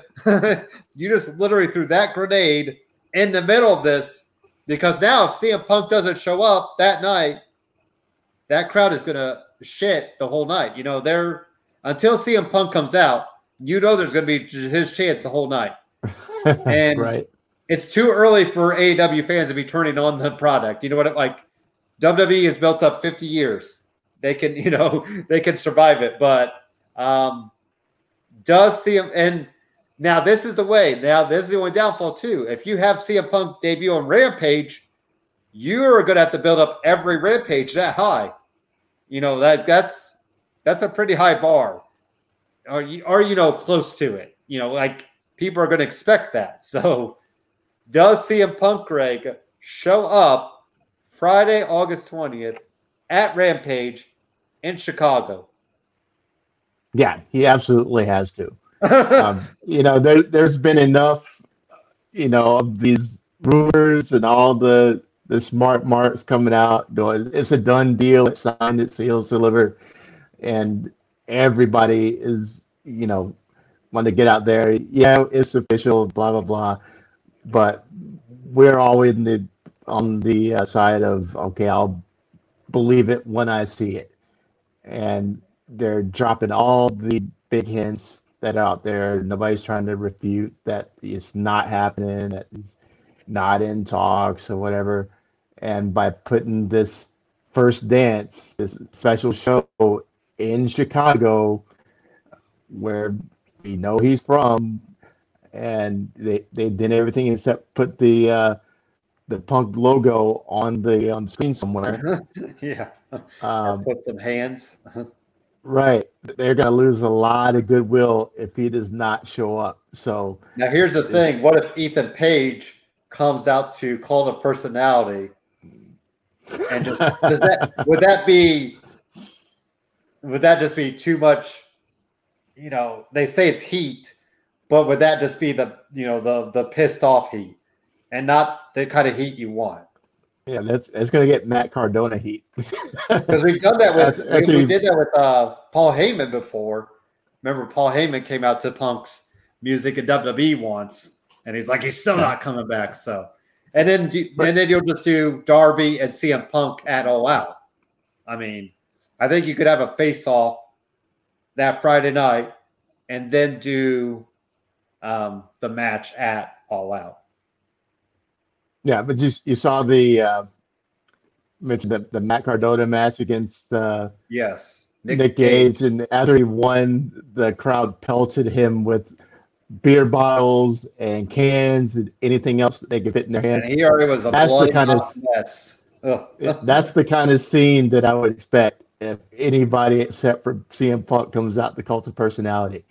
I mean, Um, can you imagine too writing that check for cult of personality only for like Ethan Page to come out or MJF? Like, if if M- I mean M and MJF could probably. That's the only thing I think MJF could. It's like Brock Lesnar. He could feed off that heat better than Ethan Page. I think. Yeah, yeah, um, yeah. But that's how you hear would be TVs switching off all over the world because uh, you can't build it up like this and then not deliver. Uh, you know, it'd be a worse fate than the exploding barbed wire death match finish. Um, you know, they they're still taking heat for that, and some of the Yeah. other Jericho falling into the crash pad. You know, those those fails would You seem could have like little nothing. fails, but I mean, this Right. is literally Darby Allin throwing a live grenade to the. Exactly. You know, and if, if if this was done maybe ten years ago, or you know, before the Twitter is such a big deal, it might not even be. You know, it could have been a throwaway line. But with so many, you know, they always say, "Where there's smoke, there's fire," and you better have that check signed to Punk now, or you better say a handshake deal or whatever you got, because, whew. so Yeah, yeah, that was, that was definitely shots fired. And when he said that, the whole place popped like you wouldn't I believe. was like, you don't know. I don't know if you can hear it on TV, but oh yeah, That- we yeah we the crowd I went nuts when he said that. I mean, they So were I trying to like, see him Punk anyway, so it's like because what is but all out isn't for a couple weeks. I'm surprised that they didn't put those closer, unless they're going to go back to Chicago like that Friday and Saturday or Friday and Sunday. But um, yeah, you would think unless you want CM Punk built for all out, that's probably your bigger thing. So, Mhm. all right, well, Lance Archer won, and he's going to uh, face Tan- Tanahashi in New Japan or in Japan. I said New Japan, sorry. And I thought Jon Moxley was funny because he's like he's been wanting to do that all along, and so it's weird that they're letting Lance Archer do that. Not a bad match, you know. They did have um, um Haiku out there with Hikuleo, I think it's Yeah, Hikuleo. Hikuleo. Yeah. There you go. I was going to say it right one of these days. Um, not a bad match. Uh, any thoughts on that, Greg, or keep moving along? Yeah, I I, I remember um, that promo when uh, Tanahashi came on the screen Yes. and cut his promo. The place went bananas, and I haven't watched all Japan, New Japan, any Japan, so um, I didn't know what a big deal this guy is, but the crowd knew that he's a big deal. So as soon as he started talking, you know, the place started going bonkers again. So uh, like we were saying, putting that FTR match in the wrong place, getting these little talk segments in, these promos, that would have been a good time to do those things because the energy came back Back up. um, yeah. with the the Chicago announcement and with Tanahashi coming out and cutting his promo. I want to fight the winner. That brought everybody back, and the, that electricity came back, and that would have been a great time to bring FTR and um, Pride and Powerful out. So Yeah. that's again both in the wrong place. But uh, as soon as he started talking, I wanted to fight the winner. Place went nuts again. So I don't know who he is, but apparently from the crowd reaction, He's, he's, one a of the top deal. guys, So yeah. And he's been top guy for a while, so it's going to be interesting to see. And it, it just goes to show Impact, New Japan, and AEW must have a pretty good relationship. Like Jay White showing up on Impact, and now you've had you know AEW wrestler or uh, New Japan wrestler showing up on AEW. You know it it must be a pretty good agreement between the parties to kind of get that in. And like we said, if just somehow WWE could just say it and just be like, oh, you know what? This is going to be the best for every wrestling fan. And Yeah. just, you know, do it. Like, we could have dream matches all over the place. And it probably would work out for everybody because you'd have trying to eyes tune into that. You know, it's just all about trying to make it work for everybody. So, um, a couple matches. I'm just going to kind of lump these together, Greg, and probably move on. You already know Christian Cage at Jurassic Express beat yeah, the Hardy front office. Yeah. Julia Hart lost to Thunder Rosa. Congrats on Thunder Rosa for signing a full deal with AW. I just bought her shirt last week. It's in my wash right now. I wanted to wear it today, but I uh, I always like to wash my shirts before I wear them. So especially the like WWE shirts. I don't know if you buy big WWE shirts, but you have to wash those things like a couple times before you could wear them because that it's always got that really stiff feel to Right. it. So um nothing much to talk about there. Should we and let's just get to the end of the night.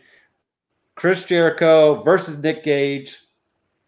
Pizza cutters involved, two light tubes involved, tables involved, I believe, everything but the kitchen sink. And Greg, I don't obviously I don't think you guys saw it on TV. Nick Gage does the pizza cutter spot, and then Domino's Pizza was a side by side picture. And Yeah. I didn't even pay. I usually, when they do go to picture picture, I get on my phone and don't really, you know, pay attention because that's a commercial break. And everybody was running. And apparently, Domino's had to put out a statement saying, we don't condone this type of violence and all that. And but now PBR is selling a, a PBR pizza cutter. So everybody's trying to cash in on it. Somebody had said maybe WWE had called Domino's about that because Domino's, you know, we always see Domino's on a on WWE's with uh, the spot guy and all that. But this thing had, I mean, this match was a bloody affair. I mean, and we knew Jericho was going to win. Then the big announcement. So if that wasn't enough, Greg, we get MJF coming out saying, you know, about Juventud Guerrera. I hadn't even thought about Juventud Guerrera in 25 years or whatever it's been. in his you know WCW days. Now he will be facing Chris Jericho in the third Labor of Love match or Labors of Jericho, sorry. And that's a pretty big. that's a big. What you know, shows who have you have been watching? who had Juventud Guerrero Guerrera, sorry, on their bingo card, you know, for W or for wrestling, re, you know, showing back up because I don't know where the hell the guy's been. So, how was that match to watch in person?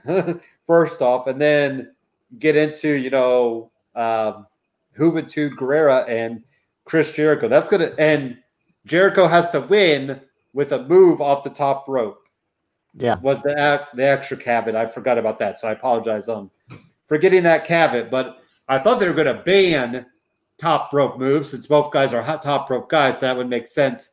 But we got Jericho trying to win a match with a top rope maneuver, so maybe he'll do like the Judas effect from the top rope, which would be kind of you know we haven't seen anything like that from him. So it'll be interesting to see you know what he does, or maybe a Lionsault, you know, type deal from you know. So Mhm. even though nobody does that from the ropes, he could do it from, you know, the top rope, I guess. But uh, yeah, Greg, how was it in person for this bloody, bloody affair? I mean, I've I've seen stills from Matt Cardona, Nick Gage, and I don't know how fans in the front row sat through that. Like, it looked like it looked like some of the light glass kind of flew into the crowd. So it's like, Mhm.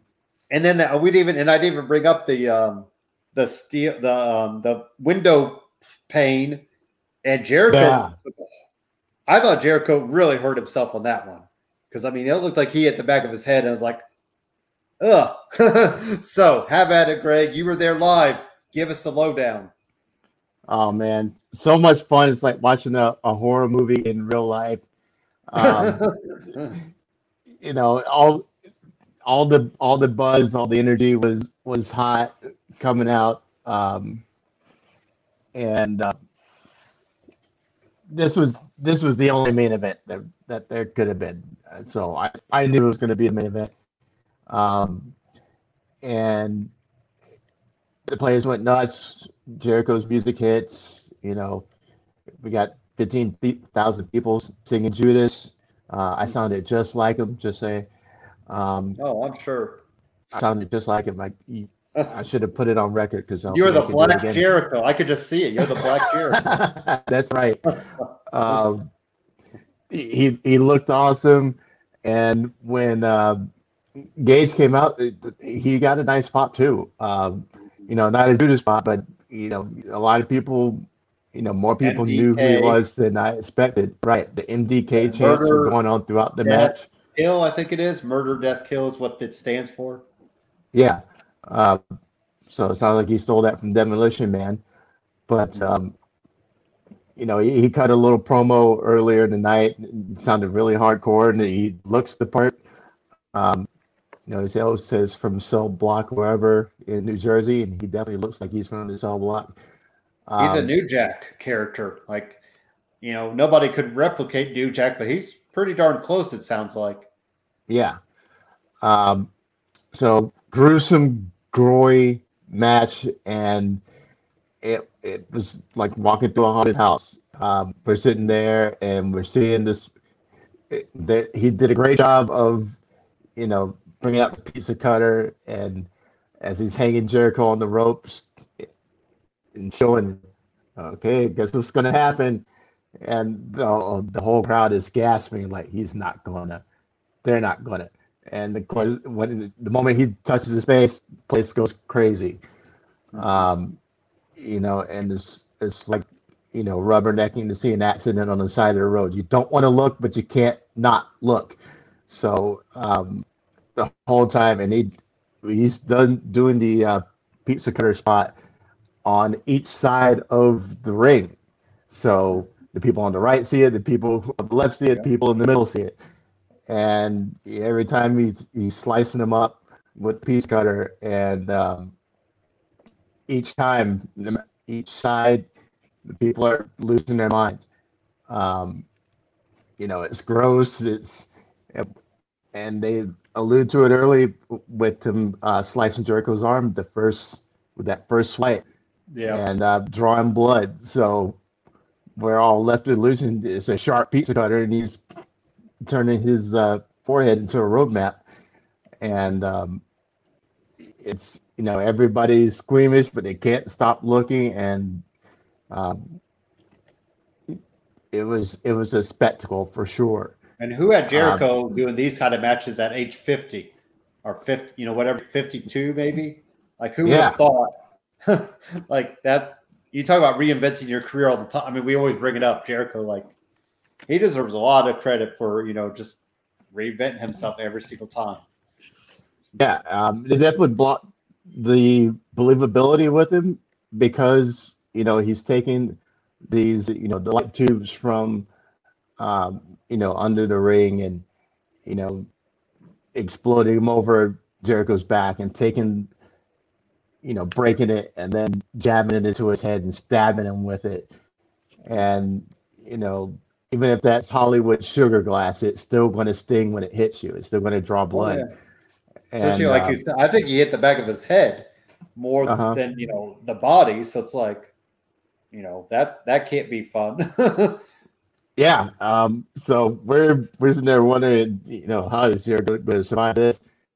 Um, and then the glass spot holy crap! But when he yells at the uh, tech to get something from the ring, okay, but they're chanting, "We want tables." We thought they're going for tables, and all of a sudden we see a something clear slide from under the ring. I was like, "Oh!" As soon as everybody realized it, they thought the same thing. Oh, yep. and he puts it across the uh, chairs, and uh, they do the uh, the glass spot, and that probably got a more visceral reaction than the uh, the pizza cutters. To, to be honest, because you know we have a giant pane of glass breaking and exploding into into the audience. So when that thing exploded, it exploded. Yeah, I thought I thought a few fans it might have. they probably picked up the pieces and took it home. you know, yeah. like like confetti from WrestleMania. You're like, oh, I'm going to keep this and right. Sal, you know, save it for savor it for memories.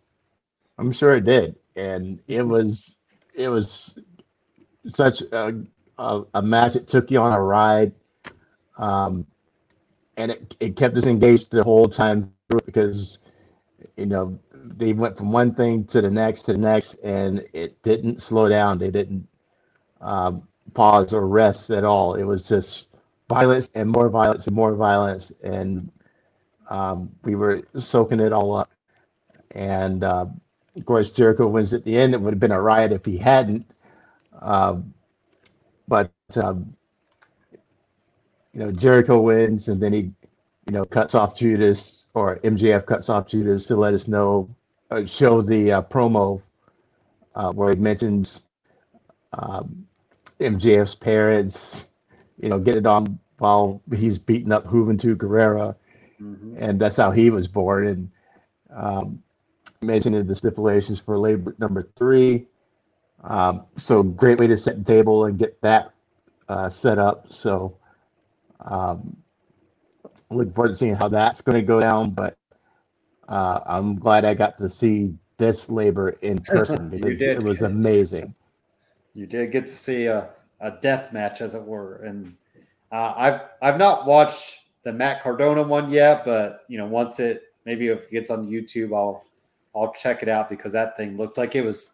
I mean, he was covered in blood, beer, uh, you know, sweat, tears, everything. Like, yeah, it, yeah. So it's on there. I haven't watched it, but okay, it's, it's okay. 49 minutes long. So oh, I there you go. But yeah, it's it 49 minutes. That might, that might be a watch some of it, go do something else. that might be a put it in my viewing history and watch it yeah. when I can. So there's a um, uh, there's video or on his uh, Twitter or Instagram. There's pictures of his injuries. He has really gnarly uh, injuries to his, like his bicep and his arms and his uh, shoulder around his uh, trap region on his back that looked nasty. Um, he still went to Disney World the next day. of course. you know, and uh, was what he shouted out at a at a female wrestler to come through. Mm-hmm. Um, I can't remember who it was, but um, showed his uh, bloody bandages after he taped them up and uh, had to change the dressing and it's still bleeding and everything. Um, so I seems like longer than I could stomach watching a, a Zack Ryder match, but you know if he's getting busted up and all, and then pelted with beer bottles and cans and everything else in the arena, it would be funny to watch. Takes you back old so, school NWO days, like that right. first Hulk Hogan turn and other, you know, the maybe I think the finger poke of doom might have been, you know, one of those moments too. So there's, right. a few, there's a few moments of like throwing pelting Hulk Hogan with, you know, nothing beats the Hogan GIF with him, the grandma like trying to reach over the fence, over the guardrail, trying to go at him. And he's just like, he like just backs away from her. So, um, yeah. yeah. All right. One what more. do you think of the uh, whole board? I'm sorry, I cut you off. No, go ahead. I was going to ask, what do you think of, of the uh, AEW turning up the the blood and guts? I, I think shows? they're doing that try to distance themselves from WWE because they know WWE has that kind of market in the you know kid friendly and all that. Even though there's a lot of kids that love AEW, I've you know I've seen some kids who love it. So I think they're just trying to distance themselves and show that they could go. And it's always funny because like it's guys like Kenny Omega that I never would have pictured in a gruesome, you know, any sort of, you know, even a steel chair match, like, you know, type deal.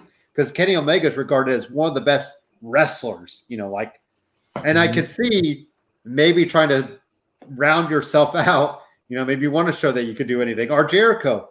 Like, how often do we see Jericho in a, you know, a bloody match? Like, I mean, he's done blood and guts, he's done this and that. So I don't think he was in any War Games matches back in WCW because those had kind of run their course by the time he was bigger and not bigger, but you know, he was more of cruiserweight. So I it does feel like ECW back in the day though. Like let's just try to get yeah. the shock factor. They don't and they do do the, you know, the promos here and there. I mean, nothing beats Bully Ray and D-Von Dudley in a crowd though. Like some of their promos, like like they said, they'd have to like get you know really head to the X's after their after their promos because people legit wanted to fight them in the parking lot. So, you know, I just think I think it it's not like you said, if you deliver on it, you know, like the exploding barbed wire death match, that didn't. That was a that was a you know a fizzle out moment like that. And we're only going to remember that moment because it was so bad.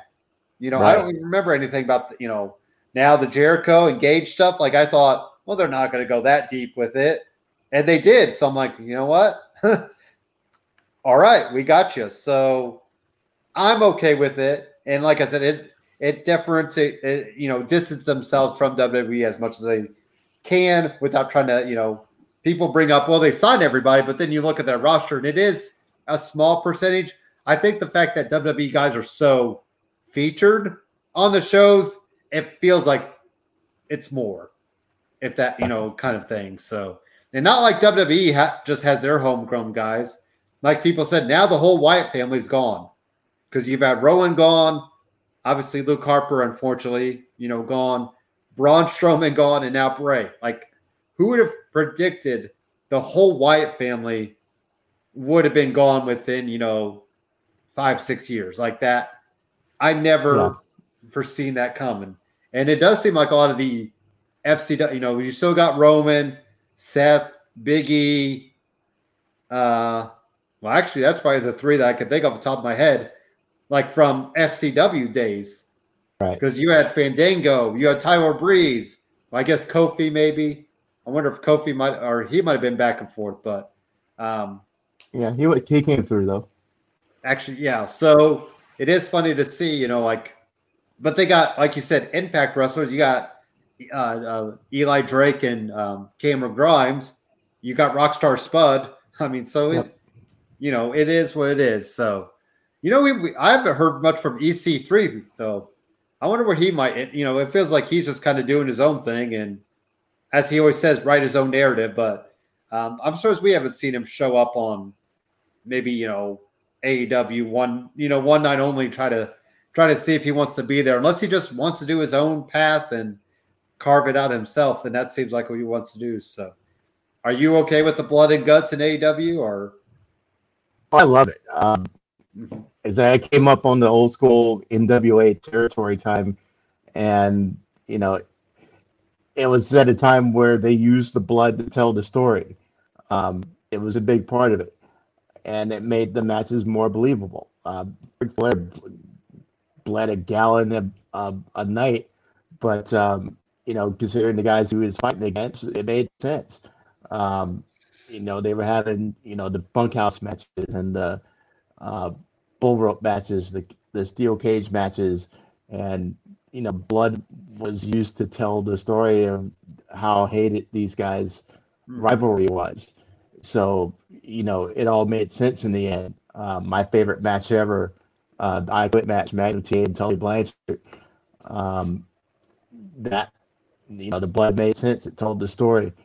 Um, you spin it forward to, you know, WrestleMania 13, Bret Hart, Stone Cold, uh, Stone Cold's tapping out, the blood coming down his face and off his teeth, and uh, you know it tells a story without you know the uh, announcers, you know, vomiting words all over it.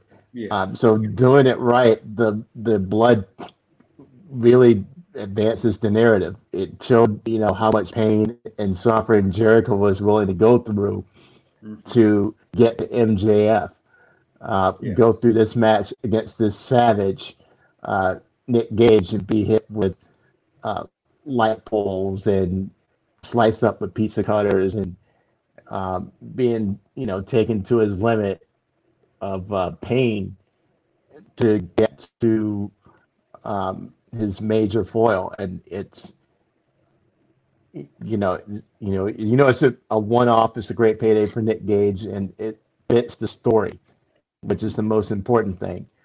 Um, so when you use it in context, it absolutely makes uh, perfect sense, and I like it for that reason because it makes part makes sense of the story, and it makes sense of the fact that you can't have um, animal combat and not have somebody bleeding.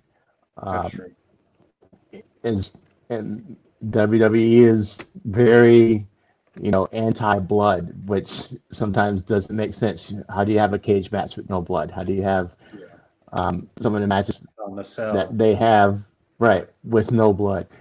Um, so it's necessary, but you know they don't want to offend the kids. They don't want to offend the advertisers, and this is like you said, AW's way of saying, you know, this is a more, you know, realistic um, aspect do they take it to an extreme? Yeah, sometimes.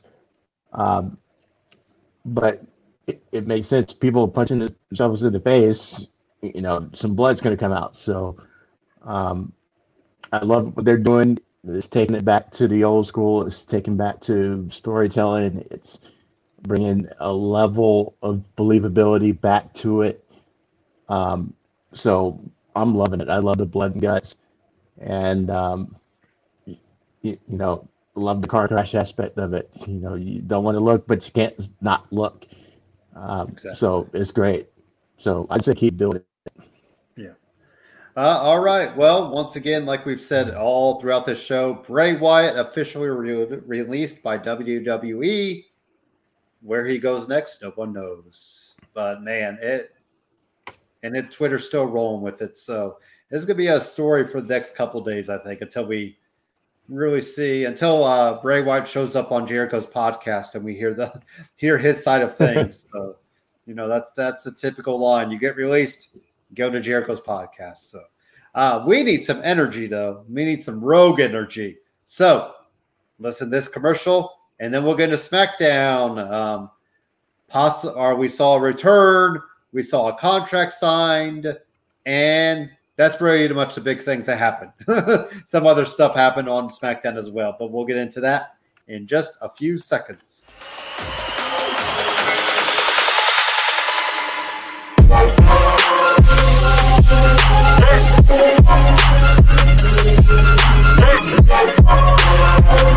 Yes.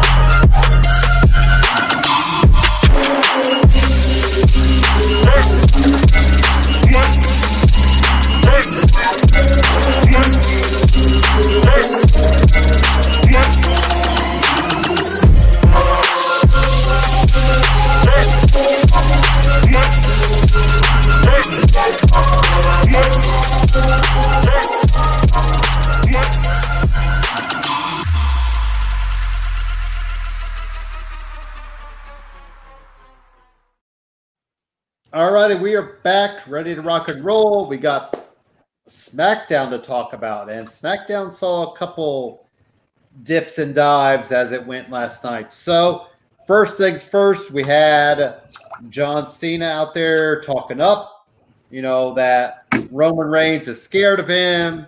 Um, you know, making funny up, make fun of the missionary joke that Roman Reigns had said. And uh, then we get Baron Corbin out there, unfortunately, you know, trying to trying to ask John Cena for some help. John Cena hands him a 20. And then uh, Baron Corbin's like, hey, book me in a movie. I'll be your stunt double. And John Cena ultimately said, yes, Baron Corbin, I will give you something that is an AA because that's what Baron Corbin needed. Uh, Greg, any thoughts on the opening segment between John Cena and boring? I mean, sorry, Baron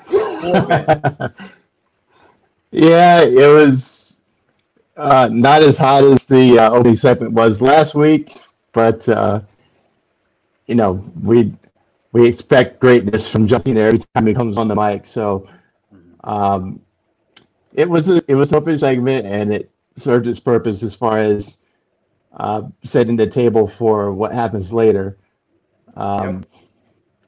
Which I thought would be the main event, but it wasn't. And then that would prove why the main event was the main event. So, right. Um, some other stuff. Rey Mysterio defeated Jimmy Uso with the help of Dominic. They're doing the Uso stuff. You know, we're just getting them going back and forth. I feel like we'll put this rematch on the SummerSlam card even though it probably should have been on the main card last month, you know, just to kind of fill out the SummerSlam card. I want to get to next, though. We had Bianca Belair coming out there saying, you know, I don't know what, I don't know who's next for me, but I'm willing to take on anybody. You had Carmella out there, you had Zelina Vega, and then it's boss time. Michael Cole said in his, uh, he was so dying ready to say, I wish they would have let McAfee say it, but we had Michael Cole say it. and I kept waiting and waiting, Greg, to, for her to turn. I just had to wait a little bit later in the night, but I was waiting for that moment. And uh, we will see that there was a tag team match between Bianca and Sasha Banks against Carmel and Zelina Vega. But Greg, Sasha Banks is back and looking ready to go, and we're excited to have her back. Correct? Yeah, absolutely. We need you know more star power uh, on the women's side in SmackDown. Uh, the well is kind of running dry out there as far as you know legit challengers for uh, Bianca. Uh, no Bayley. Um, she's already gone through. You know, if this was you know MMA, probably her top ten challengers, and um, you know who else? So this is perfect time for Sasha to come back in um, with SummerSlam right around the corner. And like they said, we haven't seen her since WrestleMania, where uh, she took the loss and almost got cut in half by uh, by Bianca's braid. So hmm. the story is all there, it's all written, and she just has a big role. And she's the best when she's the heel. And um, I'm looking forward to you know these next few weeks of um, their one-on-ones and these promos and uh, when Sa- Sasha's kind of like uh, Roman or Randy Orton when they have a juicy storyline that they can sink their teeth into, they really, really bring it. Yeah. And uh, I expect nothing but brilliance out of Sasha uh, leading into this match. And somebody brought up, what if what if we get a Roman and Sasha against um, Bianca and John Cena, maybe like the go home show. And I'm like, sure, go for it. Cause that really give Bianca the rub of John Cena and Roman. Sure. Like, you know, like, and I, you know, Sasha doesn't necessarily need it, but it would be kind of fun to see. I feel like Sasha would want to mix it up with Cena, not, you know, not like if it was just a, it's all out chaos in the ring. Sasha might do like a Hurricanrana to Cena in the midst of it. You know, not like actually fight him, but I could see her yeah. kind of get involved with that. So, um, Reggie defeated Chad Gable.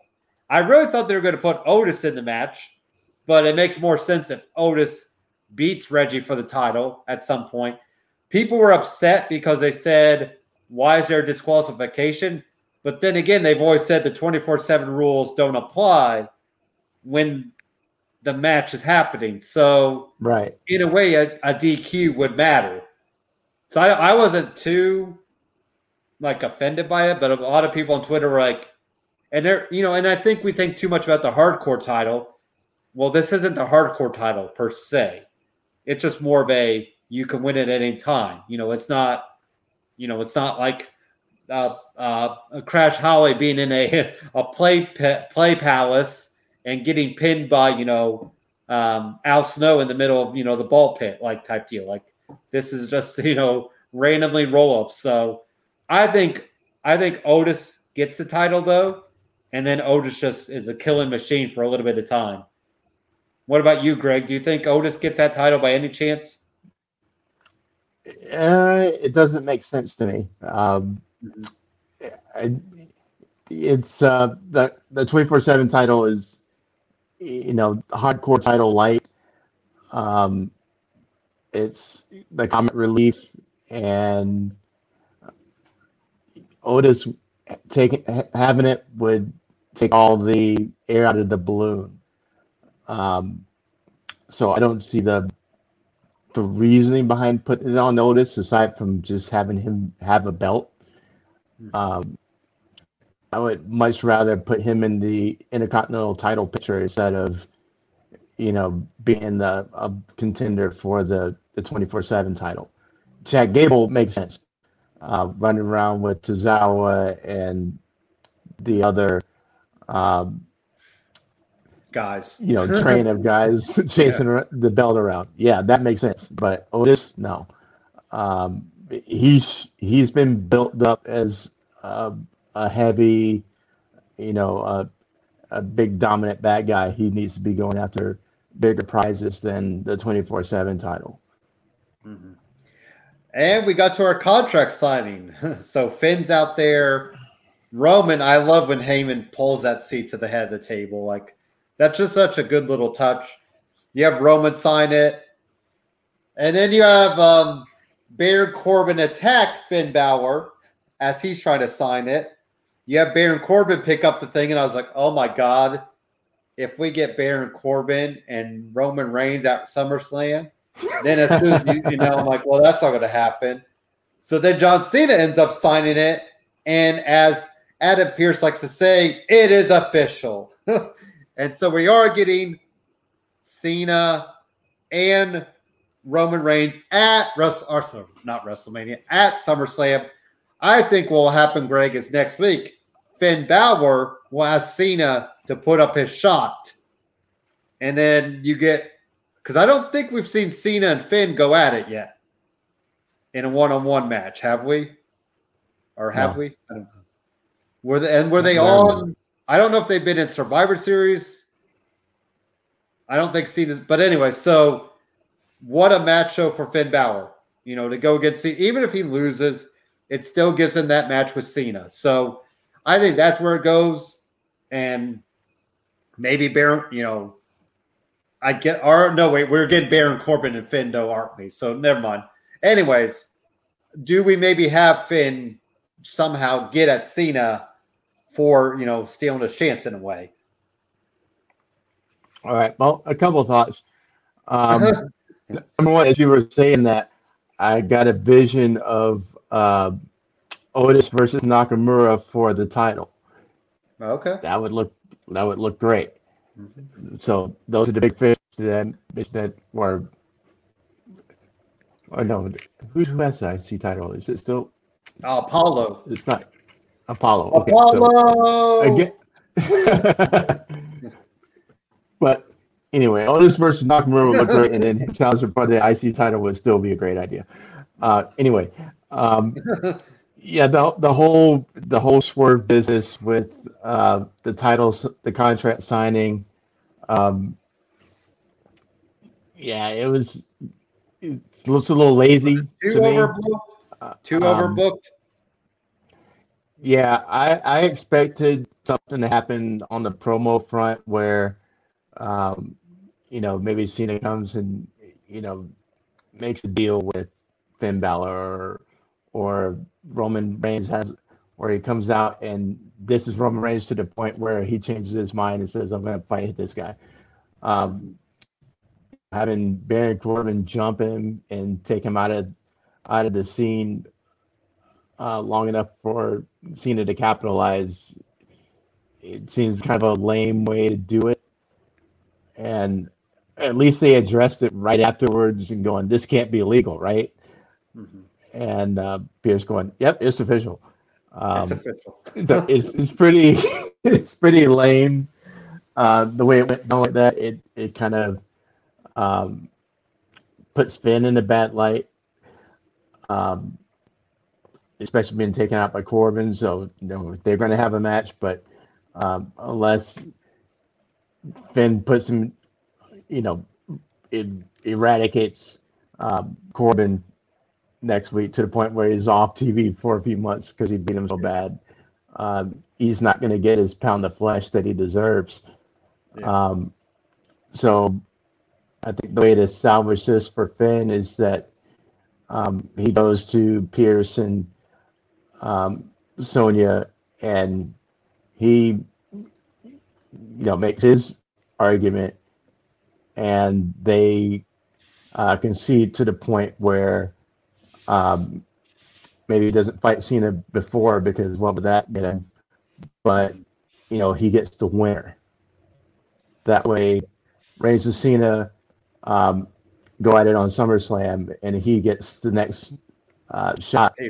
The other, the the next, you know, Friday night, and um, you know, he gets Reigns. Yeah. So that would be the way to make it fair because he you was need, supposed to Finn, be the one signing the contract. We do need Finn to somehow make a case for something. Like they can't just have right. Finn be okay with it because that's right. not his character. You know, that's not. If it was old Finn, you know, like when he first, you know, was first on the rock, like maybe you'd go that route, but you've kind of changed him up differently. So, um, right. some other stuff. So it's funny you brought up um, Cesaro, Big E, and Nakamura defeat Apollo Crews, Dolph Ziggler, and Roode. Pretty much the big story there was Nakamura getting the pin. So, of course, that means he's going to get a title shot against Apollo. I don't think that would be SummerSlam. I think that'll be, you know, whenever. Also, we saw Edge get taken out by Seth Rollins with the camera. So it'll be interesting to see if maybe they let Edge and Seth maybe have some, you know, chairs mat or something, maybe some stipulation there. And then uh, the end of the night, though, I think is where we kind of talked about it. But like you said, I agree with you. It feels like when Sasha has something she's into, she delivers more. And it, you know, her as a heel is so much better. It holds over the heel thing until Bayley, you know, can even be back on TV. I feel like they're going to use Bayley. Like if Bayley's okay to be on TV, I wonder if they might use her as a third commentator from time to time, just to kind of keep her name there. So, uh, any more thoughts on the on the Sasha Banks turn, Greg, or did you kind of already hit all all your thoughts there? No, I had the same the same thought as with uh, Dakota, is that uh, while they're celebrating, okay, wait for it wait for it you know it's coming. And like said, the story writes itself. And you know she's still got to be salty after losing her title at WrestleMania. So um, there's no way she's going to come back and be buddy buddy with mm-hmm. Bianca. So you know, bound happens. Boom. You know, it's all set to go, and uh, you know, looking forward to it now. But it's the right thing. You know, Sasha the heel, and just jumping forward, I think this is where Sasha gets her belt back. That's what I was wondering. I'm like, do you pull the t- what they say a hundred some days for um, Bianca? Like, is that long enough for her first title reign and kind of let her, you know, see what she could do? Uh, you know, kind of rebuilding. So it will be interesting to see how SummerSlam plays out. We got, I think, three weeks of SummerSlam. We got NXT Takeover. So that weekend we'll have a we'll have a lot of predicting. We'll do the SummerSlam prediction, then we'll do the NXT. We'll kind of just make that our focus. We got All Out happening Labor Day weekend. We have got some good stuff. Is there any final thoughts, Greg? Kind of wrap up the show here. Any last thoughts you had on the the world of wrestling, or any parting shots you'd like to give us? No, just just great time. I'm glad that uh, you know we've really hit a you know hot spot with all the action going on. Um, it seems like these shows are getting better and better uh, each week with the crowds, you know, giving it steam, pushing it forward. Um, shout out to AEW for putting on such an amazing show um, with the Fight for the Fallen. Um, and shame on the the uh, merch guys for not carrying enough product because I went to get my oh, my shirt afterwards and the, the whole stand was white clean. Oh um, wow! Yeah, so pe- people were buying all that merch. Um, but when they carry around a T-shirt for the next three hours. Um, that is always the but, downfall. Like when I go to a concert and you buy a shirt right away, and you're not going to put it on, so you just like right. you're just like you're you're like this the whole time. Or you do the the over. I usually do the over the shoulder so it looks like a title belt. right. But yeah, so. Didn't you have another you, uh, show to commentate? Good... Do what? Uh, Didn't you have another show to commentate? How did that go? It. Well, we did not do last night. Um, I was kind of in the first week of my job, so I was pretty exhausted from uh, uh, first week back to school. And we'll see the next one. I think that's August 20th but that's the night of Rampage. So I'm like, we'll see. so yeah, um, uh, and they they moved a little bit further away. They put it's about an hour away from me now. So I'm like, I try to count that into. We will see what's going on with them, and I'll uh, talk with them and kind of see where that's going. But um, I think some of the behind the scenes stuff, Greg, is making wrestling, making the TV a little bit because you're like, oh, I want to see if these guys are going to show up. You know, like Buddy Murphy, we've talked about. You know, that's a name that, and now you know we got CM Punk and Daniel like those names, and now Bray Wyatt. Like that's going to be a name rolling around. So yeah, it's just it is a good time. Like it's like everything's kind of clicking, and usually summer is a a low period. You know, like it's built into SummerSlam, but I mean, all out. You know, like we said, if they have something bigger playing than um, Kenny Omega and then Hangman Page, and I want to see it because that was that was your story right there. So, um, yep. that's it. Follow us on Facebook. I think so far Facebook has not been letting me process. So follow us on YouTube, BW Sports One YouTube channel right there.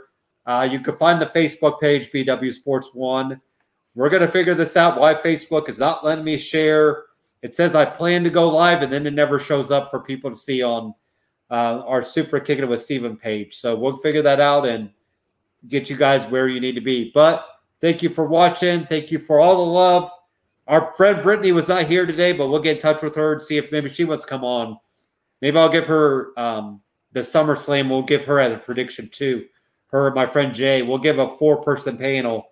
So she'll have a few weeks to watch shows and kind of get caught up. So, um, yeah, I think that's it.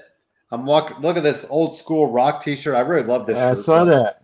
I that can. I, awesome. can, it's like it, it, fits nice and tight, so I can I could show my muscles or okay, lack thereof. But anyway, so, if I flex it, the sleeves rip off. so, but yes, we're gonna have good times, and SummerSlam, Greg, will be the year anniversary of this show, so that's uh that's pretty cool. Nice. I'll have to see what date we I don't remember what date we started last year, but uh, I've come a, come a long way. I was doing half hour, 45 minute shows, and now we're doing two hours and 15 minutes of shows. So I thank you for all that time because talking by myself is not a lot of fun. So I appreciate you coming on and joining the the, the fun, as you could tell. So, um, hey, absolutely. Yeah. I appreciate you having me on, brother. No problem. So thank you for watching.